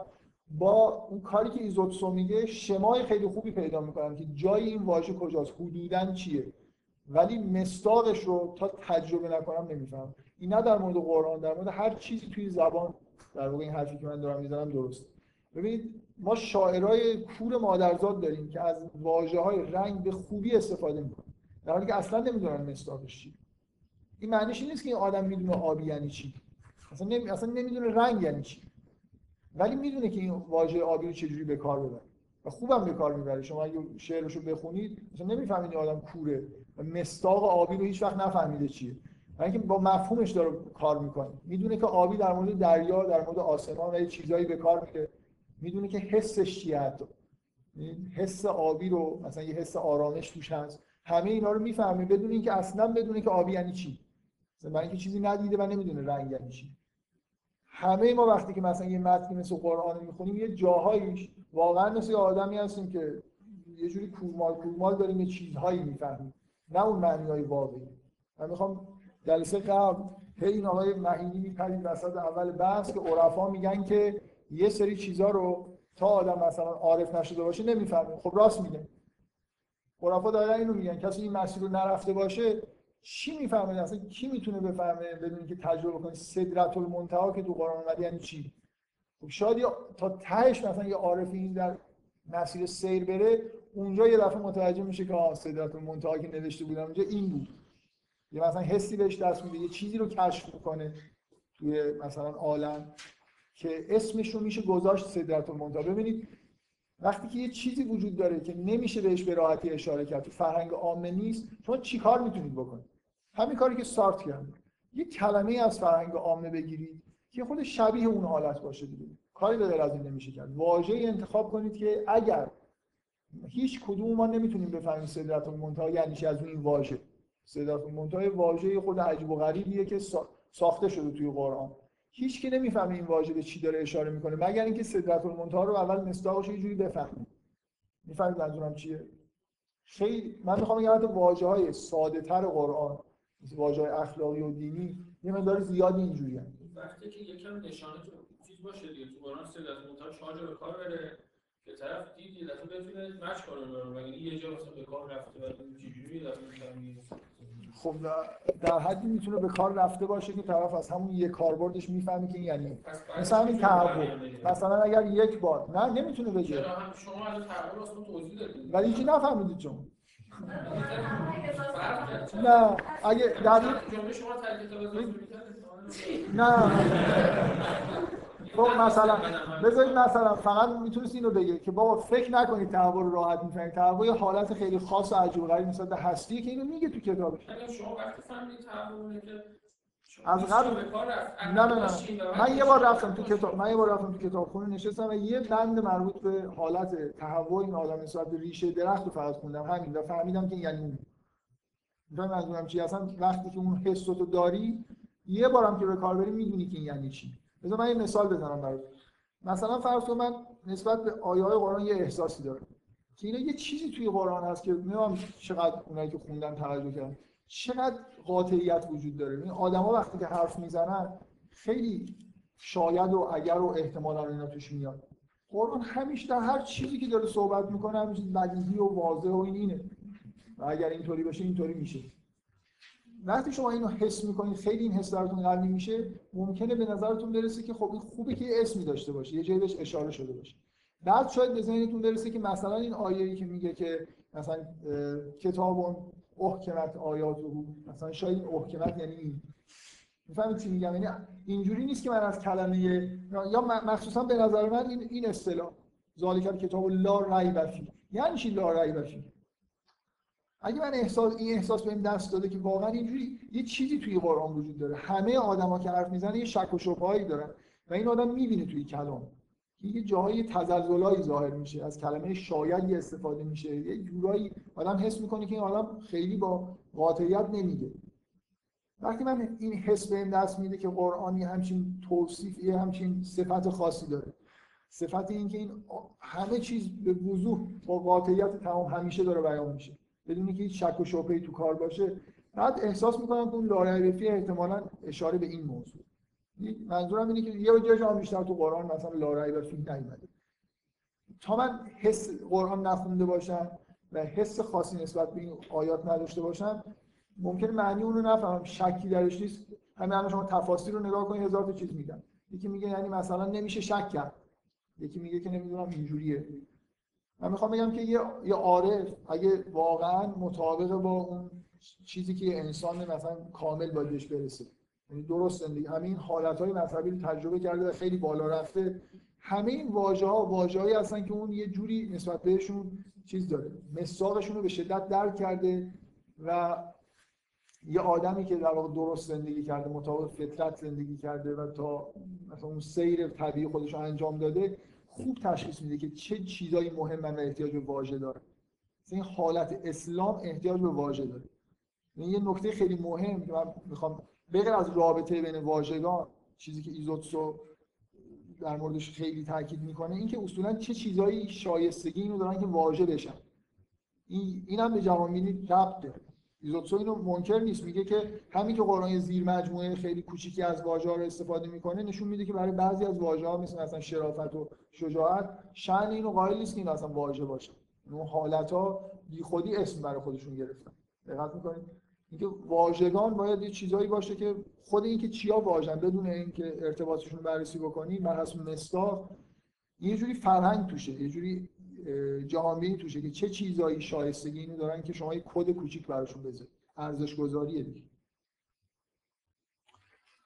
و من برای می‌خوام بگم که این نکته خیلی خیلی مهمه که واقعا اینجوریه. اینکه نمیشه شما قرآن رو همینطوری مثلا فقط با بدونی که تجربه های مذهبی داشته باشید بدونی که تجربه های مثلا عارفانه داشته باشید بعضی جاهاشو بفهمید. هیچی نمی‌فهمید. از سدرت المنتها من و شما هیچی نمی‌فهمید ممکنه یه آدمی به هر حال تجربهاش خیلی وسیع باشه و بعد مثلا یه واژه های خیلی عجیب و غریب و خاصی هم که کسی در مورد چیزی نمی‌دونه رو به وضوح بفهم.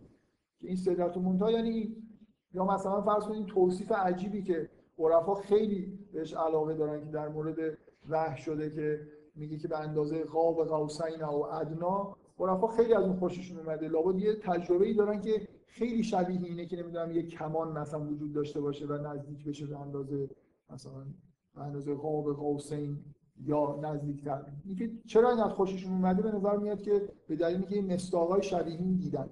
خب من حرفم اینه که جدای از اون بحثی که ایزوتسو داره می‌کنه اصولا ما به عنوان موجودات مشترکی که توی جهان مشترک داریم زندگی می‌کنیم اگر مسیری که دین می‌خواد رو طی بکنیم تجربه های مشترکی پیدا می‌کنیم. و اینجا این واژه های قرآن در واقع واژه هایی هستن که میشینن روی اون مساقایی که این آدما توی زندگی خودشون اگر مطابق فطرت زندگی بکنن پیدا می‌کنن.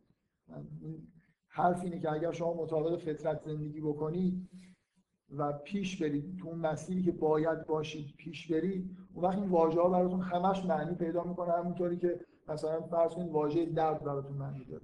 یه چیزی که حس کردید و می‌دونید که این باید یه جوری با تمام وجود معتقدید که این باید یه واژه داشته باشه. بعد می‌دید می‌فهمید که این قرآن این واژه که تا حالا خوب نمیفهمیدید این برای این به کار داده حدودا می‌فهمیم ما واژه ها رو نه دقیقا. مثل همین چیزی که در مورد تهوع سارت هست. حالا این چیز خیلی عارفانه هم نیست. برای یه حالت انسانی ممکنه همه نداشته باشن. برای نکته نکته مهم اینه در واقع اگه ما قبول بکنیم که آدما خیلی خیلی شبیه هم, هم تو جهان مشترک دارن زندگی می‌کنن با خدای مشترکی سر و کار دارن بنابراین یه جوری این حرفی که آقای جوادی آملی می‌زنه که قرآن زبان جهان فطرت معنی پیدا می‌کنه. یعنی یه جهانی وجود داره که اگر آدما درست مثلا مطابق فطرت خودشون زندگی بکنن این واژه ها توش معنی پیدا می‌کنه. بدون اینکه هیچ ابتکارات ایزوتسویی هم به کار ببره یه نفر. اگه آدمی سالم باشه وقتی قرآن می‌خونه خودش می‌فهمه که این اسلام مربوط به اون حالتیه که من دارم. ایمان بر اون یکی حالت من داره به کار میره. دقت می‌کنید و مثلا شکر رو می‌فهمه و کفر رو هم به عنوان متضاد اینو می‌فهمه. درسته؟ این نکته ای که در واقع در مورد مصادیق وجود داره و آقای جوادی آماده روش تاکید کرده اینه که ما در واقع یه جوری بنا فطرت می‌تونیم یه واژگان خاص داشته باشیم که قرآن منطبق با این واژگان. منظور شما از فهم یک مطلب دقیقا اینجا چیه؟ فهم یعنی اینکه من مصداقی رو که نویسنده این مطلب داره عینیتش رو برای خودم داشته باشم. یعنی مثلا وقتی شما یه چیزی نوشتین من وقتی اون نوشته رو فهمیدم که مصداقی برای خودم ایجاد بشه که دقیقا منطبق بر مصداقی که شما موقع نوشته رو داشتین یا منظور اینه که خب من بالاخره اون حرف رو معنا می‌کنم. یعنی این اینطور که شما میگی مثلا خب شما مثلا نمی‌فهمید صدات منتها یعنی چی. خب چرا؟ من مثلا نه نه نه. فهم فهم ببین اینجوری نیست که ایشون نفهمیده باشه تحقق یعنی چی. می‌بینید که فهمیده و یه درکی داره. من می‌خوام بگم که یه چیزی اونجا وجود داره که می‌تونه یعنی یه مصداق یه خود عمیق‌تر و واقعی‌تر وجود داره. این عمیق‌تر بودنه به چی ایشون ایشون بحثی که داره می‌کنه یه بحث متداولی الان هست توی هرمنوتیک نه در مورد واژگان. این اصولا فهمیدن یه متن.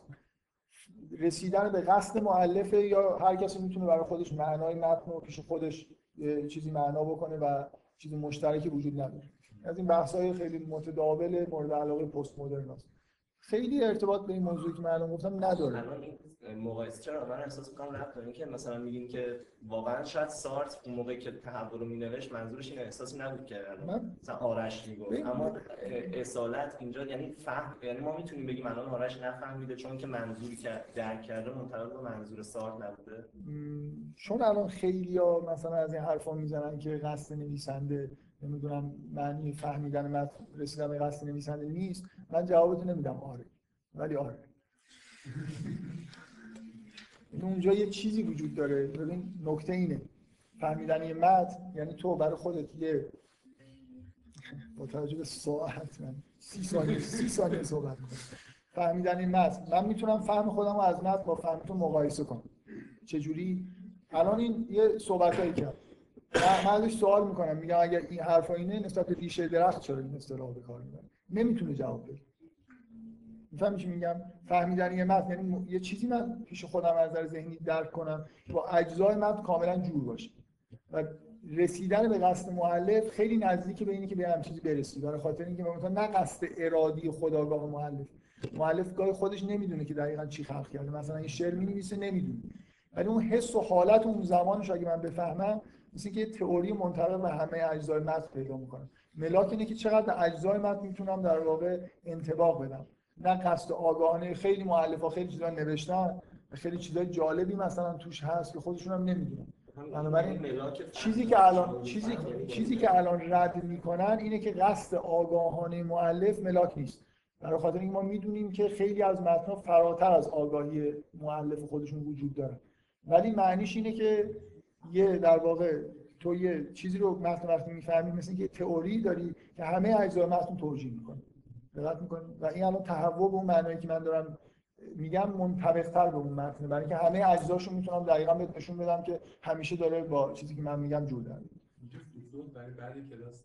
فوتنوت برای بعد از کلاس. من می‌تونم میگم توجیه کنم. که میشه آها خب باشه. خب بعد بیا یه روز کتاب با هم می‌خونیم من نشون میدم که خیلی ولی در حال اگزیستانسیالیست های همچین حس و حالایی داره بذارید من یه چیزی بگم. این این کاری که قرآن کرده در واقع قرآن چیکار می‌کنه؟ مثل اینکه یه مفهوم مصادیق وجود داره داره براشون اسم می‌ذاره. اسامی رو چجوری انتخاب می‌کنه نزدیکترین واژه‌ای که تو همون واژگان عرب هست رو مثلا انتخاب می‌کنه مثلا اسلام یه جوری به اون حس سلم و مثلا اسلام که تو وجود آدم هست می‌خوره این واژه. مثلا میگه تهوع به اون حالتی که برای سارت داره توصیف می‌کنه یه نسبت و نزدیکی داره. خب؟ تو رو خدا بزن. هر خب بگو حالا چند بار چه خواستی بگی؟ مثلا میگم نام پیامبران بعدا اینطوری. ابراهیم یعنی پدر جماعت بسیار. خب. یعنی سعید سلیمان یعنی آره. خب حالا بذارید این فقط کاری نیست که فکر کنید مثلا همه آدما یه جوری این کارو می‌کنن. همه ما وقتی داریم احساسات خودمون بیان می‌کنیم از واژه‌هایی استفاده می‌کنیم که فکر می‌کنیم نزدیک به اون چیزیه که داریم. یعنی این چیز عجیب و غریبی نیست. من می‌خوام به یه آدم خاص اشاره بکنم که به طور خاصی این کار رو انجام داده. این هایدگر فلسفه هایدگر پر از واژه های نامعنوسیه که قبلا اصلا استعمال نمی‌شد. مثلا فرض کنید مفهوم اصلی فلسفه هایدگر دازاینه. دازاین این واژه آلمانی متداول نیست. در این هایدگر کاری که کرده همین حس فوق العاده قوی نسبت به وجود هایدگر داره. طوری که مثلا سارت اصلا در مقابل هایدگر ظاهرا هیچ حسی نداره. میگن که یه نفر تعریف می‌کنه که رفت پیش هایدگر و دید که روی میزش کتاب هستی و نیستی سارت هست. مهمترین کتاب فلسفی سارت. بهش گفت که با هیجان گفت که راستی اینو خوندید چطور بوده مثلا؟ خوشتون اومده؟ گفت با, با عصبانیت که تو فکر می‌کنی من احمقم یه همچین چیزی رو بخونم. به نظرش سارت مثلا کل فلسفه از این چیز بی ربط و بی خود. هایدگر یه آدمی که اصلا زندگیشو گذاشته به اون به اصطلاح پدیدارشناسی هستی کرده. یعنی توی همین حس غوطه خورده و کلی چیز به دست آورده. چون جای عجیب و غریبی داشته کار می‌کرده کلمه کم می آورده هی برای خودش کلمه گذاشته. مثلا فرض کنید دازاین اصلا وجود نداره در زبان آلمانی. به معنای از ترکیب آنجا به اضافه هست بودن آنجا بودن. مثلا همچین واژه‌ای مفهوم اصلی فلسفه هایدگر یا مثلا فرض کنید زرگه به معنای مثلا نگرانی.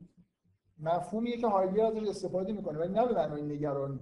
یه جور نگرانی یا یه چیز خاصی که اون در واقع اسمش رو زرگه می‌ذاره. یعنی یه چیزی نزدیک به اون حسی که می‌خواد بیان بکنه. یا یه اصطلاحی داره داس منش یعنی مثلا منش یعنی انسان داس منش یعنی مثلا آن انسان. خب؟ ولی اینو به این معنای خیلی خاصی به کار می‌بره یعنی انسان و این حرفا. نی ربط به انسان داره. ولی به کار می‌بره و بعد کسی که فلسفه رو بفهمه می‌فهمه که این واژه یعنی چی و قبول می‌کنه که این واقعا جا داشته واژه برای این بذاره. وقتی شما توی هیته خصوصی در واقع میرید که تا حالا فرهنگ عمومی نرفته واضحه که واژه کم میره. کاری که می‌تونید بکنید بهترین کاری که می‌تونید بکنید اینه که واژه انتخاب کنید طوری که نزدیک باشه. ولی نه همون واژه به معنایی که عرب به کار می‌بره و هایدگر هم واژه های اصلی فلسفه خودش رو به معنایی که آلمانیا به کار می‌برن به کار می‌برن. شما از نوع کاربردش معمولا راه درستی هم نیست که شما واژه رو تعریف کنید. مثلا سارت نمی‌تونه تحول رو تعریف کنه براتون در چند جمله. براش رمان می‌نویسه که شما یه جوری مفهوم تحول و این حس و حال رو یه جوری بفهمید. هایدگر هم بیشتر از اینکه به مفهوم براشون تعریف بیاره اینا رو به کار می‌بره کلمات شما اگر اهل پدیدارشناسی وجود باشید خیلی خوب می‌فهمید که این داره به چی اشاره می‌کنه. خیلی جا توضیح های مفصل برای یک کلمه ممکنه بده ولی مثلا تو قرآن کاری که ما می‌بینیم همین. واژه ها استعمال میشن و آدمی که اون حس و حال داشته باشه خیلی خوب می‌فهمه که این واژه به چه در به کدوم حس داره اشاره می‌کنه. به شرط اینکه اون راه و رفته باشه تا یه جاهایی و یه هر چقدر که و مدارج هم داره دیگه شما فهمیدن مصداق یه کلمه درجه درجه است. یعنی الان مثلا آیه اسطور یه چیزی فهمیده از تحول که اینجوری نیست که غلط باشه ولی خب مثلا ممکنه من خود یه چیزی بیشتر می‌فهمم و یه نفر مثلا هایدگر بگه که من از اون حالت تحول چیزی بیشتر از خود سارت می‌فهمم. در خاطر شما. خب. خب. کدوم؟ آها آفرین. آره مثلا نه تنها در مورد واژگان. این آیه که تو قرآن هست که میگه که این آیات مثلا این آیات قرآن در صدور کسانیه که مثلا ایمان دارن. یعنی مثلا انگار این یعنی ببین مثلا فرض کنید شما نه فقط واژه شما یه چیزی یه مثلا مثلا فرض کنید یکی از نشانه های خدا رو به شدت تو زندگیتون درک کنید یه, یه چیزی تو این دنیا شما رو شدیدا متوجه توحید کرد مثلا خیلی خیلی زیاد فرض کنید نسبت روز و شب. خب مثلا این این آیه رو خیلی خوب می‌شناسید. دقت می‌کنید. بعدا وقتی شما معنی مثلا فرض کنید این آی... مثلا اینکه از آی... آیات خدا اینه که روز و شب شما اینو خوب می‌فهمید دیگه. در واقع مستاقش رو انگار دارید از قبل. اینجوری نیست که اگه کسی اگه مثلا فرض کنید نمونهش دیگه همون و من آیات این ان خلق اه، بله؟ نه. من تراب ان خلق لکم من تراب ثم اذا انتم بشر تنتشرون. چی می‌فهمید از این آیه؟ یه حسی وجود داره یه مفهومی وجود داره یه انگار یه, آ... یه نشانه وجود داره که اگر یه نفر بهش نزدیک شده باشه یا رسیده باشه این آیه رو که می‌خونه براش آشناست. می‌دونه که این یعنی همونی که من می‌فهمم. و قرآن میگه که اینا این در همین چیزی که من دارم میگم در واقع تاییدش همینیه که ایشون اشاره کرد. تو خود قرآن هست که این آیات مثلا در سینه آدماییه که ایمان دارن. اونایی که ایمان میارن مثلا این آیه توی سینه اون آدم هست. وقتی میشنوه می‌دونه این یعنی چی. ولی من ممکنه این معنیش که که میشنون یعنی نه. نه نه نه. آیه همین بذار من آیه رو می‌خوای دقیقش دفعه دیگه میارم که اینا آیاتیه در صدور مثلا بینات فی صدور الذین اوتوا العلم. آفرین. تلک آیاتون بینات فی صدور الذین اوتوا العلم. اونایی که علم دارن مثلا این آیات انگار توی سینهشون هست.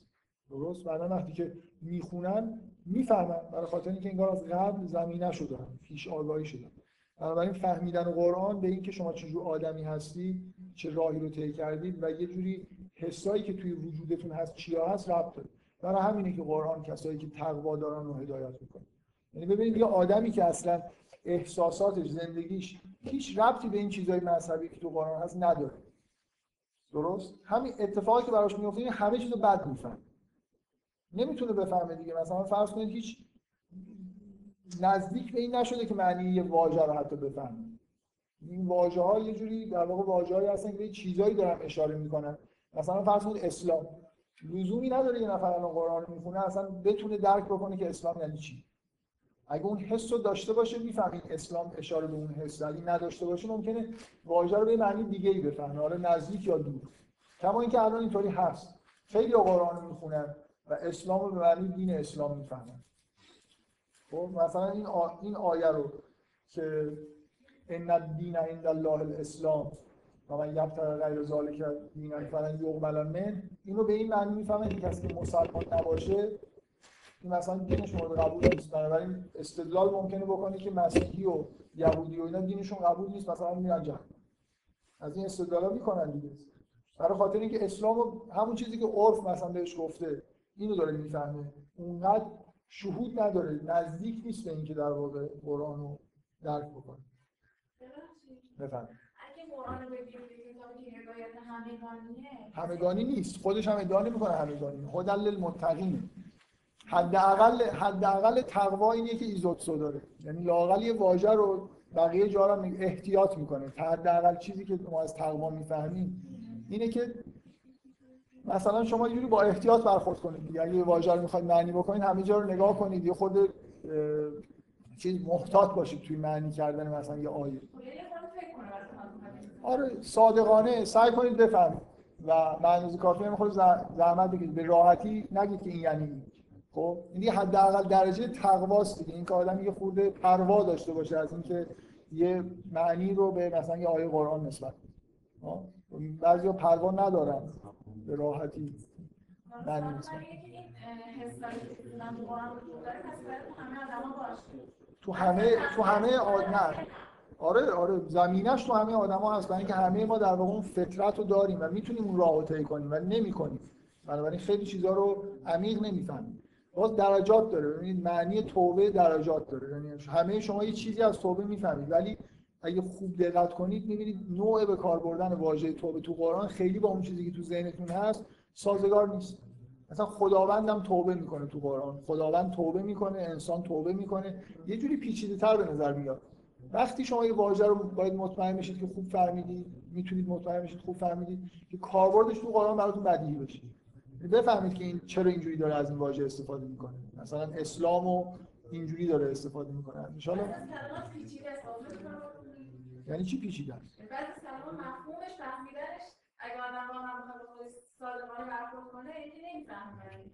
خب خیلی به راحتی آره آدم می‌تونه الان می‌تونم بگم ترانسلیتور اونجا هیچی نمی‌تونم مگر اینکه مثلا همون آیه رو بردارم یه خورده مثلا در بهش فکر کنم چیز درست حسابی نمی‌فهمم واسه این آیه آدم‌ها چیکار کنن؟ یعنی چی؟ خب برید تا آخر مدارج عرفانی رو طی کنید بعدا انشالله صدت المنتها رو هم می‌فهمید که قرار نیست قرآن رو کامل کسی بفهمه. قرار, قرار رو بفهمه. اگه نه باید خب مثلا در مورد یه واژه مثل صدت رو ببینید ایزوتسون نمونه یا آدمیه که خیلی با تکیه کردن به مفاهیم خیلی سعی کرده و خیلی چیزا فهمیده. مثلا از خیلی آدمایی که الان مسلمان هستن واژه اسلام رو تو قرآن بهتر می‌فهمن. ولو اینکه فرض کنیم که حس اسلام هم نداشته باشه. یعنی اون مصداق واقعیش رو درک نکرده باشه. خب همین یه کتابی داره اسم مفاهیم اخلاقی و دینی در قرآن. سعی کرده و خیلی چیزا فهمیده. چیزایی که من و شما هم حتی ممکنه به این دقت خوبی نفهمیم. با سعی زیاد فهمیم. هر واژه وقتی که یه بار مثلا میاد اسم مثلا مثل اصطلاح سیدت المنتها خب این دیگه واقعا با سعی زیاد هم بغیر از اینکه سعی عملی بکنید و یه جوری شهود پیدا کنید نسبت به این چیزی که اسمش سیدت المنتها جوری دیگه نمی‌تونید بفهمید. قرارم نیست که همه چیزو بتونید بفهمید. تا آخر راه باید برید تازه باید از دنیا برید به اون دنیا هم برسید بعد همه چیزو بفهمید. بله؟ شاید من احتمال داره اینجوری بفهمید. یه بحثی ما یه نیم ساعت پیش ما شده مطرح شد با برگه عرب. که گفتن مثلا یه آدم اهل منطقه بخواد با یه آدم مسئله بشه بحث کنه خدا اثبات کنه. یا آدم مثلا به خدا خارج من, من این سوال جواب این خارج این یه. یه چیز بود یه به اصطلاح پرانتز بود که خارج از بحث های من ما از این ایرانی به این بحث ما کسی این بحث اساسا اصلا اشتباه کدوم؟ کدوم بحث؟ این که مثلا یه آدمی مثلا مذهبی می‌خواد مثلا بگه خب باشه اینو خارج از کلاس صحبت کنیم. این پرانتز. نکتهش به اون ایرادی که اون آدم مذهبی وارده اینه که اصلا آدمی که مذهبی که خدا رو اثبات کنه خدا رو همون جوری داره اون شخص اثبات کنه که برای خودش اثبات شده خب. یعنی اصلا فرقی بین آدم مذهبی با آدم منطقی نیست. یه آدم می‌تونه به مسئله به منطقی نگاه کنه. یا می‌تونه به مذهبی نگاه کنه. یعنی در حال اون شک اون شک اثبات خدا برای هر نفر هست.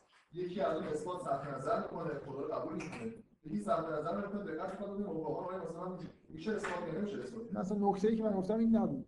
من نکته ای گفتم این بود که شما نه نه نه نه من نکته نکته نکته من این بود که سطح دقت بحثا موقعی که در مورد اثبات خداست خیلی فرق داره وقتی که شبهه دارن وارد می‌کنن. من نکته ای که گفتم این بود. شما مذهبی خدا اثبات شده است. اثبات به معنای اثبات منطقی. همون اثباتی شما نه. از از با سطح دقت موجود از نظر فلسفی نه. اثبات ها معتبر نیست. ولی اینجوری نیست که این اثبات ها بی معنی باشه. مثلا فرض کن برهان صدیقین یا برهان دکارت معنی داره. نمیشه. ببینید زبان گنجایش اینو نداره که شما خیلی چیزا توش به تو به دقت بیان بکنید ولی معنیش این نیست که مثلا دکارت چی نمی‌فهمه الکی برهان فرمال آورده نوشته. دکارت شهودی داره نسبت به اینکه موجودی مثلا فرض کنید بدون و شرط حتما وجود داره. یه چیزی می‌فهمه. اینو نمیشه منتقل کرد روی کاغذ. اثبات های معنای فرمال اشکال پیدا می‌کنن. وقتی سطح دقت رو بالا ببرید نکته حرف من این نبود که این خدا رو اثبات کنیم یا نکنیم. نکته حرف من این بود که به این نکته دقت کنیم. آدمایی که مقابل مذهبی ها وای میستن موقع است... وقتی مذهبی ها دارن استدلال می‌کنن نور رو از ماست می‌کشن. حتی خودشون دارن شبهه وارد می‌کنن هر چیزی میگن. مذهبی ها نباید زیر بار این برن که گاهی با سطح دقت خیلی بالا باشون برخورد بشه گاهی با سطح دقت خیلی پایین. و خلاصه معلوم نباشه که ما تو چه لولی داریم بحث می‌کنیم. من حرفم این نکتم این نیست که بریم خدا رو ثابت کنیم من قبلا در مورد این اثبات های وجود خدا تو جلسات قبل صحبت کردم. حالا. خب دیگه. چی میگم آخر جلسه؟ آخر جلسه نیست آخر. ساعت وقت تموم شده ولی آخر جلسه نیست. چی چی گفتم؟ حالا بگو اگه بتونم بگم. آها بهش جهنم خب این مربوط به موضوع بعدیه که می‌خواستم در موردش صحبت بکنم.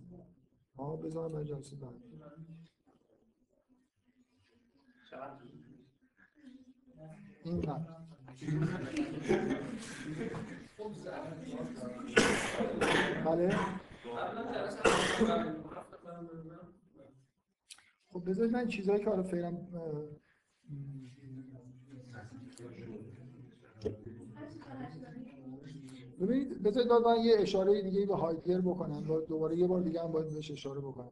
یه جمله معروفی داره من چند بار فکر کنم گفتم که زبان خانه آدم خانه هستی. اینکه ما اصلا انگار توی زبان زندگی می‌کنیم. خداگاهی ما وابسته به زبان. من می‌خوام به این نکته دقت بکنیم که واژگان قرآن صرف این واژگان. اینکه چه چیزایی واژه دارن چه چیزایی واژه ندارن. شما واژگان رو در زبان رو برای توصیف هر چیزی که می‌بینیم به کار می‌بریم اگه یه نفر غرق در این واژگان قرآن باشه طبعا جهانبینیش عوض میشه. مثل خونه دیگه ای در واقع پیدا کرد. من از یه تاثیر زیاد سر و کار داشتن با قرآن حرف می‌زنم. این مفهوم مثلا شرافت و شجاعت تو قرآن نیست. ما خیلی جاها مثلا فرض کنید از یه آدم تعریف می‌کنیم که این چقدر آدم شجاعیه. خب؟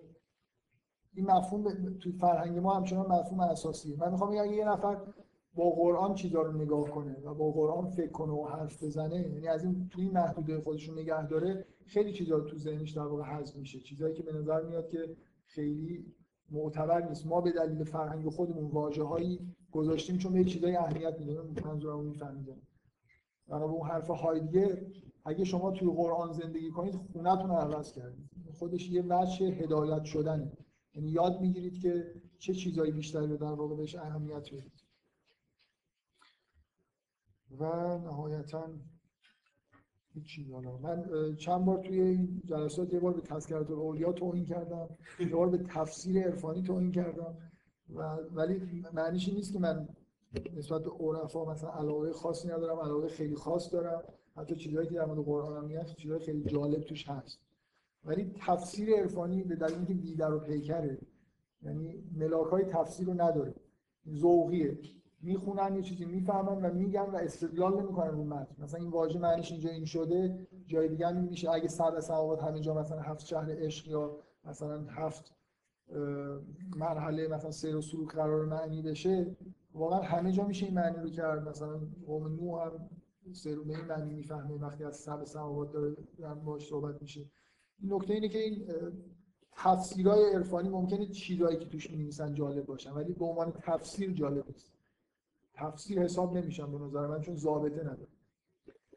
پس کرد اولیا هم حالا یه جوری چیزش می‌کنه.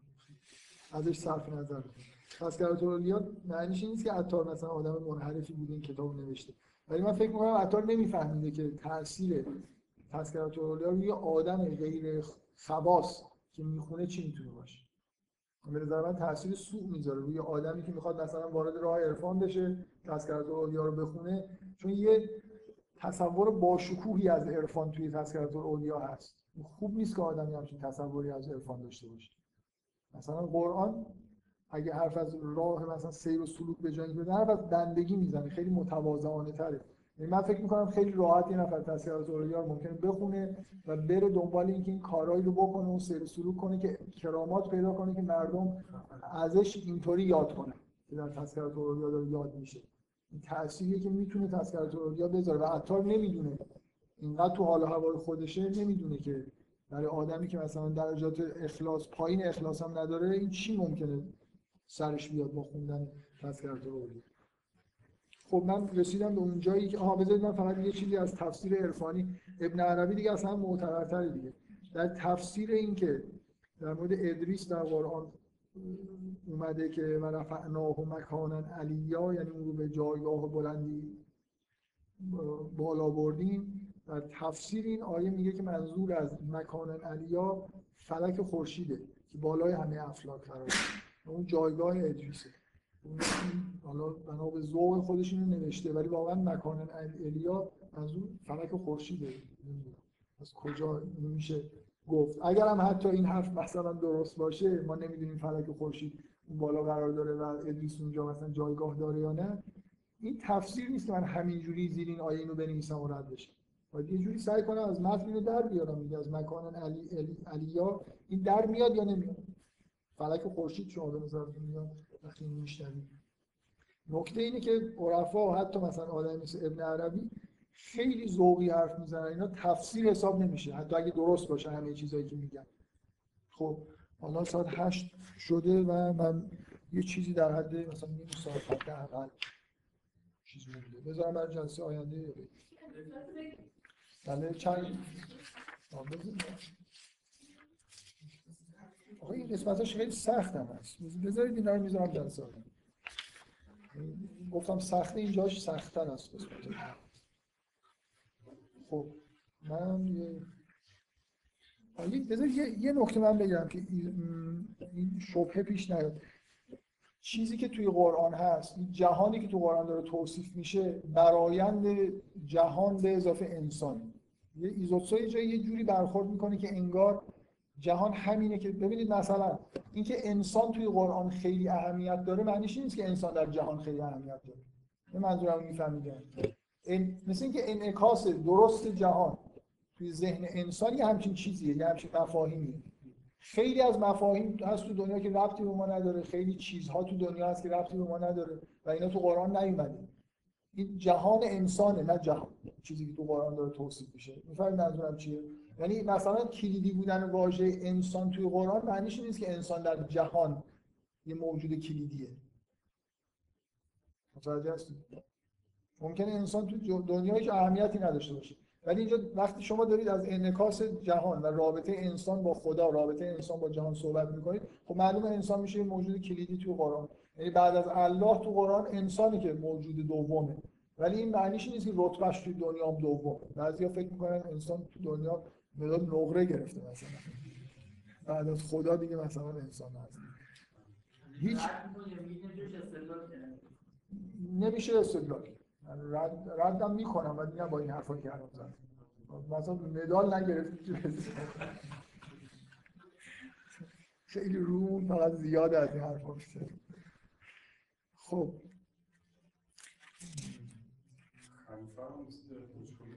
بله. خلیفه م- انسان. خلیفه خدا تو کره زمین. در کره زمین. نگفته در جهان؟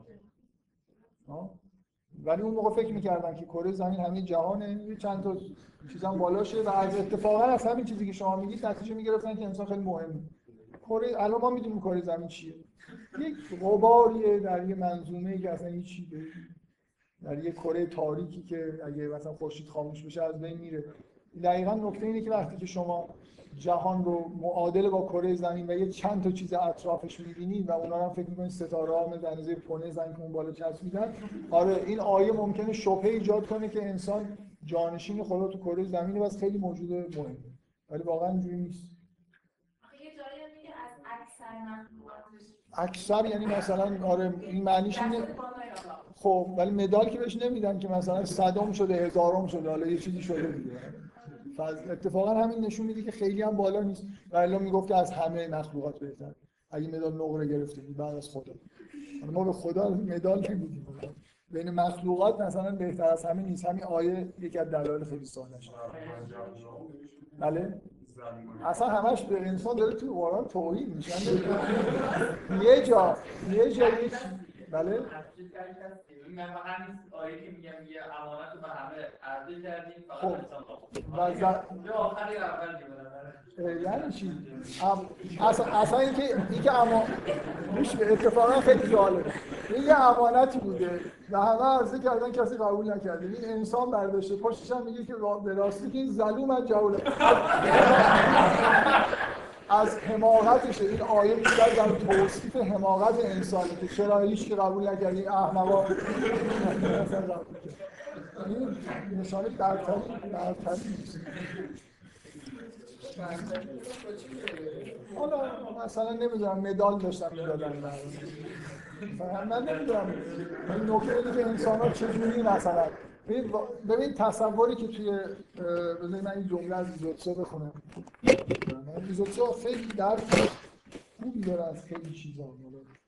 بعضی جاها ممکنه حس نداشته باشه چون فقط توی حوزه مفاهیم داره کار می‌کنه. ممکنه مثلا فرض کنید توی کتاب مفاهیم اخلاقی و دینی در قرآن به نظر من جاهلیت رو اصلا خیلی بد چون رفته از چیز فقط استفاده کرده از محدوده خود قرآن و خیلی حس نداشته شاید نفهمیده ولی خیلی چیزای جالب زیاد میگه. در مورد رتبه بندی مخلوقات یه نکته توی یه, یه جاهایی یه خورده به نظر می‌رسه که ایزوتسو مثلا طرز تصویر این که انگار فکر می‌کنه که این قرآن همه جهان رو داره توصیف می‌کنه بنابراین میگه که به وضوح تو قرآن انسان دیگه بعد از خدا یعنی اصلا موضوع قرآن انسانه. اینو یه جوری مثلا یکی دو تا جمله داره حالا ترجمهش خوبه یا بعد یه جوری آدم استنباط می‌کنه که انگار ایزوتسو اینجوری داره می‌فهمه که یعنی واقعا در جهان در قر... از قرآن میشه استنتاج کرد که بعد از خدا انسان. این خیلی من برداشت عجیبیه کسی اینجوری برداشت بکنه. این کتاب هدایت انسانه بنابراین طبیعیه که موضوعش انسان اصلا موضوع کتاب بیشتر انسانه تا خدا. یعنی موضوع خاص قرآن مسئله هدایت انسانه. خداشون خیلی مهمه. خب تو این کتاب هم خیلی مهمه. مثلا این واژه الله بیشترین تکرار رو توی قرآن داره برای اینکه مثلا مثلا اگر کتابی برای موجودات دیگه هم نازل بشه بازم الله شماره یک میشه اونا دوم میشن یه جوری توی کتاب خودشون. هیچ ربطی به جهان نداره. بذارید یه بذارید من این یه پاراگراف بخونم. از این تو زیاد حرف زدم خلاص من چیز نیست ارجایی حالا که بقیه بحث رو می‌خوام ادامه بدم. میگه نخستین و مهمترین تقابل بدین معنی بدین معنی از ارتباط اساسی میان الله و انسان حاصل میشه نیازی به گفتن نداره که الله به گفته قرآن نه تنها برترین موجود بلکه تنها موجود شایسته نامیده شدن به نام موجود با تمام معنی این کلمه است که در سراسر جهان هیچ چیز نمی‌تواند متقابل اون باشه جهان قرآنی از لحاظ وجود شناختی همان گونه که بیشتر اشاره کردم جهانی خدا مرکز است. خدا درست در مرکز جهان هستی و همه چیزهای دیگر انسانی و غیر انسانی. آفریده های او و بنابراین در سلسله مراتب هستی بی نهایت پایین تر از او قرار واقعا قرآن اینجوری اصلا هیچ چیزی تو قرآن اینجوری نیست که اصلا اینکه مدالینا اصلا این حرفا نیست. اصلا مقا...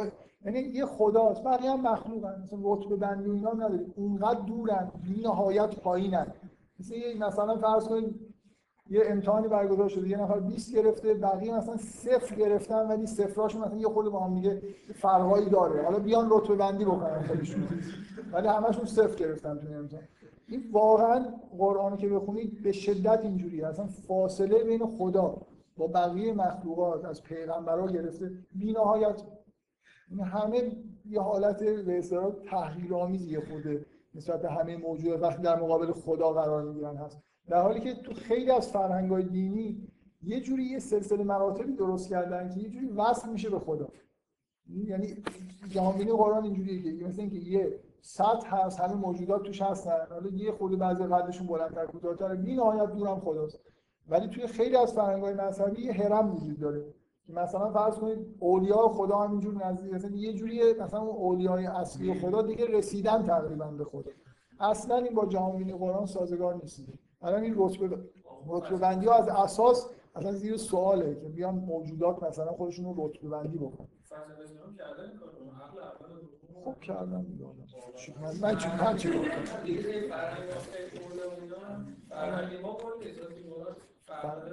فرهنگ مسلمان هست آره دیگه همه ادیان تقریبا یه رتبه بندیایی دارن.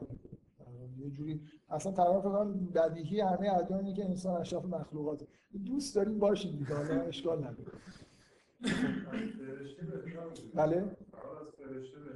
کی میگه بهتر بوده؟ یعنی چی؟ بالا این اینم اینجوری یه چیز دیگه جوری کلکه. اینکه می‌تونه بالاتر باشه می‌تونه بالاتر بره ولی ما مثلا من و شما از فرشته به نظر شما بالاتریم. پتانسیل خود انسان انسان تو قرآن انسان تو قرآن پتانسیل خوبی به نظر میاد داره ولی خب پتانسیل آره ولی از فرشته بالاتر و این حرفا از فرشته در چیزن به اصطلاح به انسان اینجوری خدمت می‌کنه رتبه وجودیشون و اینا به نظر میاد که انسان می‌تونه از نظر وجودی بالاتر بشه ولی همه دنیا فرشته ها و این چیزا هم نیست بله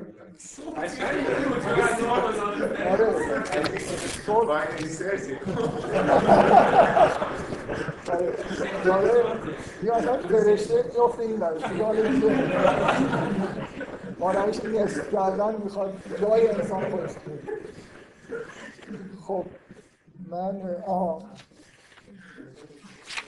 من بعدم نمیاد همینجوری به عنوان تفریح هم که شده و همینجوری مثل تحقق برای اینکه یه حرفی بزنم که خیلی لزوم نداره کسی فیلم معجزه‌گر آرتور پن چند نفر دیدن. تلویزیون بارها نشون داد. چطور ندیدید آخه اون که زندگی هلن کلر. آره. اگه کسی بتونه این فیلم رو تهیه بکنه که اینجا نشون بدیم من یه چیز خاصی آره سینما چهار هم, یه مدت پیش پخشه. اگه کسی این فیلم رو داشته باشه یا بتونه تهیه کنه من یه چیزی میگم که جالبه. مثلا یه نیم ساعت صحبت می‌کنم به نظر من یه چیزی تو این فیلم هست که خیلی در مورد زبان نکته جالبی در واقع تو فیلم وجود داره که شاید روی شما تاثیر بذاره. مثل همین موضوع تهوع یه چیزی اونجا هست که شاید متوجه نشده باشید چیز خیلی مهم و حالا اگه کسی داره بیاره خوبه اگه نه هم که ازش طرف نزنه خب انشالله جلسه دیگه نصفه دیگه این جلسه آقای من یه سوال هفته پیش قرار جواب.